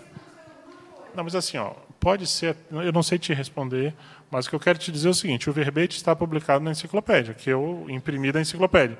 Então a minha sugestão é: peguem o verbete, independente do YouTube, dá uma olhada, tem umas coisas bem interessantes. Eu achei muito interessante o que o autor coloca aqui em fatologia, a distribuição de renda enquanto indicador de maturidade interconsciencial. Tá? César. Só um instantinho. Então, nós temos aqui a questão da inteligência financeira praxogênica, tem a definição e tem a pergunta que ele faz no verbete dele. Você, leitor ou leitora, está consciente da importância da maturidade financeira na gestão da programação existencial? Você é responsável com as finanças ou vive no vermelho? Qual percentual das reservas econômicas pessoais você aplica em favor das outras consciências? Para mim, esse aqui é uma das ideias mais importantes. Fala, Fê. É só para comentar, é uma hipótese o que eu vou trazer, mas é possível que o verbete esteja fora do ar, porque eles estão fazendo um, uma revisão, da mesma forma que está entrando a tertúlia matinal, está entrando o círculo, eles estão fazendo alguns ajustes e estão mandando alguns verbetes, alguns vídeos para o pessoal que, que apresentou para algumas validações. É uma hipótese, mas eu acho que eles estão reorganizando a página do YouTube lá também. Gente, dos raciocínios, ideias que a gente trouxe, é, eu queria chamar a atenção do que não foi comentado. Na página 3, o terceiro raciocínio, bem curtinho, um princípio básico no trato com o dinheiro é definir até quanto e quando a pessoa vai trabalhar para ter. Senão, vira escrava do dinheiro. Isso é bem sério. Desde cedo, o ideal é a pessoa já definir isso. A maioria das pessoas não se organiza, não pensa nisso. Tá? O outro ali já foi comentado, o outro também já foi comentado. Ah, esse aqui eu posso comentar que é importante. Na página 3, economia. São anotações com base na fala do professor Valdo, da tertúlia Autocenografia Existencial para a Cosmovisiologia, 18 de outubro de 2011. Quando você está fazendo assistência, nunca falta dinheiro. Se a pessoa quer mundos e fundos, sempre vai faltar. Tem de ser em uma linha honesta, dentro da linha natural e cosmoética dos aportes, nunca falta. Enfim, você não recebe cobertor menor do que suas pernas. Minha vida toda foi assim. Isso aqui eu já comentei, mas eu acho que é importante fixar a ideia. Tá? Outro raciocínio que eu quero comentar é na página 4, interassistenciologia. É do DAC, Dicionário de Argumentos da Conscienciologia, página 168. Egologia. Uma assistência de vulto não é vultuosa em matéria de dinheiro, mas é de alta qualificação consciencial. Sempre é bom refletirmos. Eu sou uma pessoa que estou fazendo assistência só para mim ou já penso nos outros? Toda vez que pensar em amparador extrafísico de função, pense nos outros e esqueça o seu ego. Se fizer isso, vai furar a boca do balão e andar mais rápido. São práticas fáceis e a pessoa pode lucrar muito evolutivamente com isso. Estará dando exemplo teático da antimordomia evolutiva, desapeguemos-nos de nós. Eu já vou fechar aqui, tá, gente? Uh, César, eu só queria colocar eu, eu, eu, um conteúdo aqui. aqui já, a aula já acabou já. Vai ter que ficar para a próxima, tá? Eu só quero fechar aqui, gente. Item 6. É, leiam o Para Economia. Eu não vou ler, que ali é só ler, mas leiam, é bem importante.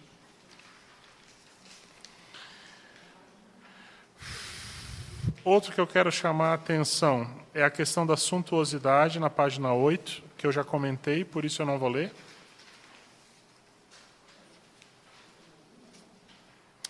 Dentro da página 10, tem duas máximas. Uma é a, a número 4 ali, independência financeira é não ser dependente do assistido e, consequentemente, dos assediadores dos assistidos. Eu comentei aqui. E 4 para baixo, esse aqui é um princípio muito sério. É anotações do professor Valdo da tertúlia Política Pública Errada Antipoliticologia, 26 de março de 2011. Ninguém deve deixar de fazer curso de conscienciologia por falta de dinheiro. Isso é um princípio antigo nosso. E esse é, não deixar de fazer o curso por falta de dinheiro não é a pessoa que às vezes já está com uma dificuldade financeira violenta, já está toda endividada, quer muito fazer um curso, aí você chega para a pessoa e fala: como que você pode pagar esse curso? E aí a pessoa parcela em 10, em 20 vezes, é, sobrecarregando ainda mais a condição financeira. Isso é errado. Isso você está aumentando o escravagismo da pessoa. Tem que dar o curso, doar, abrir mão, dar de graça, ainda que você tenha prejuízo. Isso é muito sério. Do arquivo Proporções da Conscienciologia, gente, eu quero ler as quatro proporções. E aí a gente encerra a aula. Eu peço desculpas desse avançado, mas faz parte da vida. Última página. Vou ler as quatro proporções. A primeira delas é do léxico, página 561. Quanto mais souber usar fraternalmente o dinheiro, mais dinheiro vem para a pessoa. Esse é o resumo da história. Quanto maior a valorização do dinheiro, sendo o maior objetivo da vida intrafísica, maior o desperdício da oportunidade da existência humana. Quanto maior o dinheiro da consciência, maior a predisposição a ser, assediada. E quanto mais dinheiro a consciência tem, mais ela tem de dar para não ficar sem. Isso aqui é do ponto de vista seriexológico. E essa aqui é a hipótese aí que explica as perguntas que muitas pessoas fizeram hoje.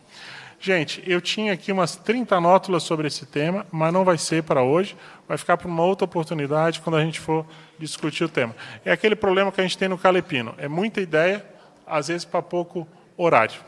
Mas está ótimo. Vamos é, passar agora para os recados, pode ser? Então, gente, vamos lá. O livro Calepino está à venda no shopcons.com.br. Entre lá, adquira o livro se puder, dá uma força, isso vai ser muito bom. E você vai ter um manual aqui da nossa aula. Queria é, avisar para vocês um, um, a reorganização do cronograma de atividades. Dia 2 de maio, agora, nós vamos ter um verponário para a equipe da monitoria, em caráter experimental. Nos dias 4 e 5 vai ter um curso sobre dupla evolutiva aqui em Foz, já está lotado. No dia 18 de maio vai ter um Calepino em Brasília, com o lançamento do livro, está confirmado. Dia 23 de maio vai ser em Goiânia, já está na ultimação ali para confirmar. No dia 2 de junho vai ter um curso sobre OFIEX, da reaprendência, ele foi reagendado, era dia 12 de maio, passou para o dia 2 de junho. Online, 4 horas de duração, só sobre OFIEX, o custo vai ser 30 dólares, se eu não me engano. Eu vou fazer do meu verponário ali em casa. Vai ter muito conteúdo bacana. Quem tem interesse em OFX, vale a pena. É, dia 13 de junho vai começar o Verponário para valer. Vai ser quinta-feira à noite aqui nessa sala, uma vez por mês. Dia 30 de junho, em Natal, nós vamos estar lá no encontro da Intercognópolis. Vai ter um calepino e o lançamento do livro.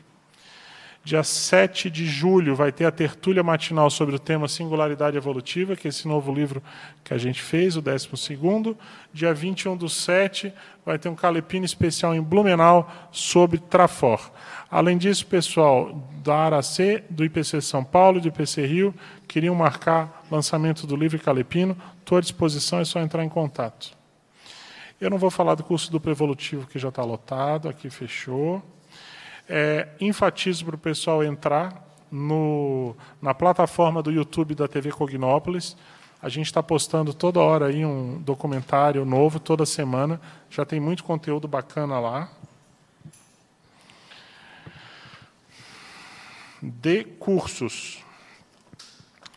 Eu quero fazer divulgação do curso Pangrafologia Verbetológica, de 24 a 26 de maio promoção da Enciclosapiens, com campo de bioenergia, bem interessante.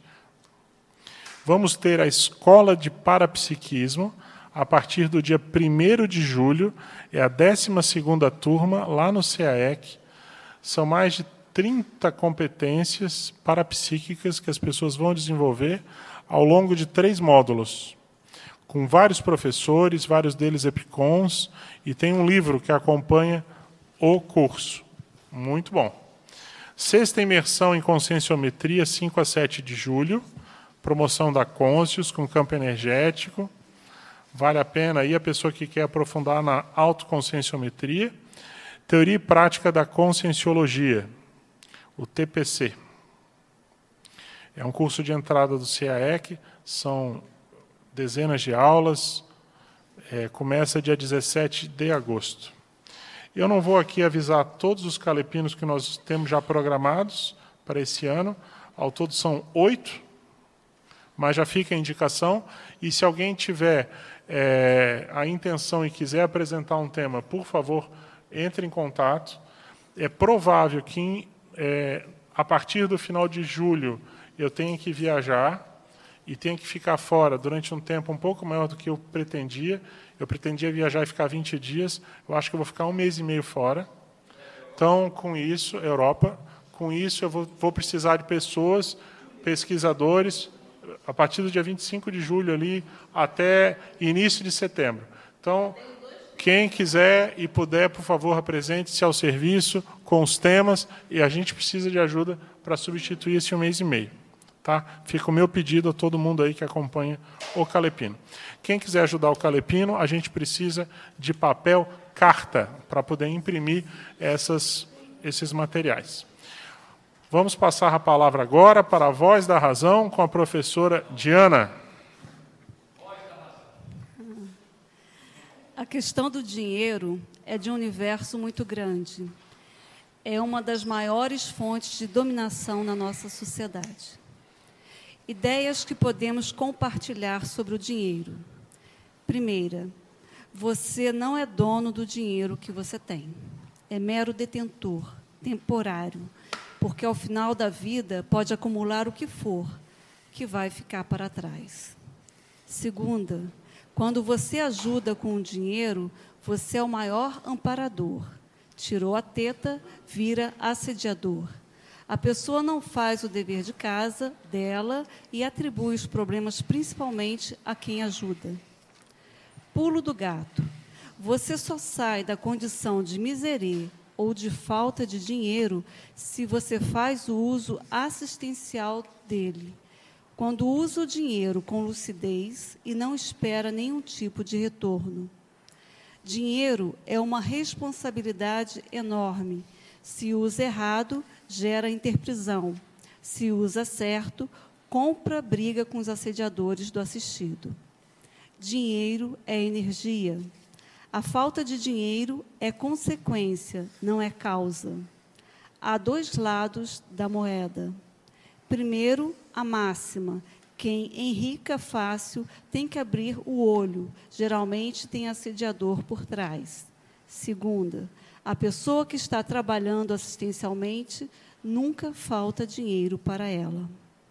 O mais sério é que, às vezes, a pessoa não está fazendo o dever de casa das reciclagens e atribui a dificuldade ao contrafluxo dos assediadores. É muito fácil a pessoa ter perdularidade, suntuosidade. Agora, a pergunta: é ação a pessoa comprar um carro de meio milhão com tanta miséria nesse planeta? Na AIEC, veremos o início da desmaterialização do dinheiro, na qual vai se colocar o dinheiro no seu devido lugar. O dinheiro vai ser efeito da assistência. O dinheiro é aporte, recurso assistencial antes de tudo. A pessoa assistencial que passa por hipossuficiência de recursos, às vezes passa por esse gargalo como profilaxia de uso indevido do dinheiro no passado. E o fato de ser assistencial vai potencializar ainda mais a superação desse problema. A seriedade do pé de meia não é somente em relação a você, mas para ficar independente em relação aos seus assistidos. O dinheiro é ilusão. Não existe na dimensão extrafísica. O dinheiro no extrafísico é a energia. A energia é neutra, você que vai usar de forma positiva ou negativa. O dinheiro ajuda muito, mas não é tudo. A assistência mais séria é a TARES, a informação. A pessoa que chega sem rumo e você consegue ter a informação clara, precisa, que vai ajudá-la a sair do buraco. O dinheiro acaba entrando como um dos recursos assistenciais. Jogar na Mega Sena com o propósito de fazer grande doação tem que ver se não se quer fazer negocinho. Há casos e casos. A ludopatia, quando se faz do jogo uma habitualidade, não é adequado. Interessante é, a pessoa que não sabe usar bem o dinheiro pode ganhar o que for e nunca vai ter. Relação da dificuldade financeira com a vida passada. Todos nós no passado já tivemos muito dinheiro e já passamos também muitas dificuldades. E às vezes pode ter pedido para renascer com essa dificuldade para desenvolver um atributo, a resiliência, ou pode ter pedido isso para dar mais valor ao que tem. Se usa de maneira adequada, a aquisição de recursos é bola de neve efetiva, mas com a doação autêntica, certeira, em cima do lance. Se espera alguma coisa em troca, não tem validade. Desde cedo, é melhor a pessoa definir desde quanto e até quando vai tra trabalhar para o dinheiro para não ficar escrava dele. Ninguém deve deixar de fazer curso de conscienciologia por falta de dinheiro. E não é para parcelar, aumentando mais ainda a condição de dificuldade da pessoa. Tem que dar o curso, doar, abrir mão, dar de graça, mesmo que fique em prejuízo financeiro com isso. Muito obrigado, Diana. Bom resumo da aula, como sempre. Pessoal da monitoria, tivemos quantas pessoas no livro de presença? 28 presentes. 28 online. 66. Turma de 94. É isso? 66 com 28, 94. Está dentro da nossa média. Qual foi o tema mais votado para a semana que vem? Com uh, 12 votos 12 contra votos. golpe, ele, contra golpe evolutivo. Ah, isso é meu feijão com arroz. Contra-golpe evolutivo. Ah, ah. Então tá bom. Então, semana que vem, contra-golpe evolutivo. Muito obrigado a todos. E até semana que vem. Obrigado pela presença. Pessoal daqui, de casa. Quem quiser tomar café, água, chá, bolo, tem na recepção ali na, na cozinha. Forte abraço, gente. Boa semana para todo mundo.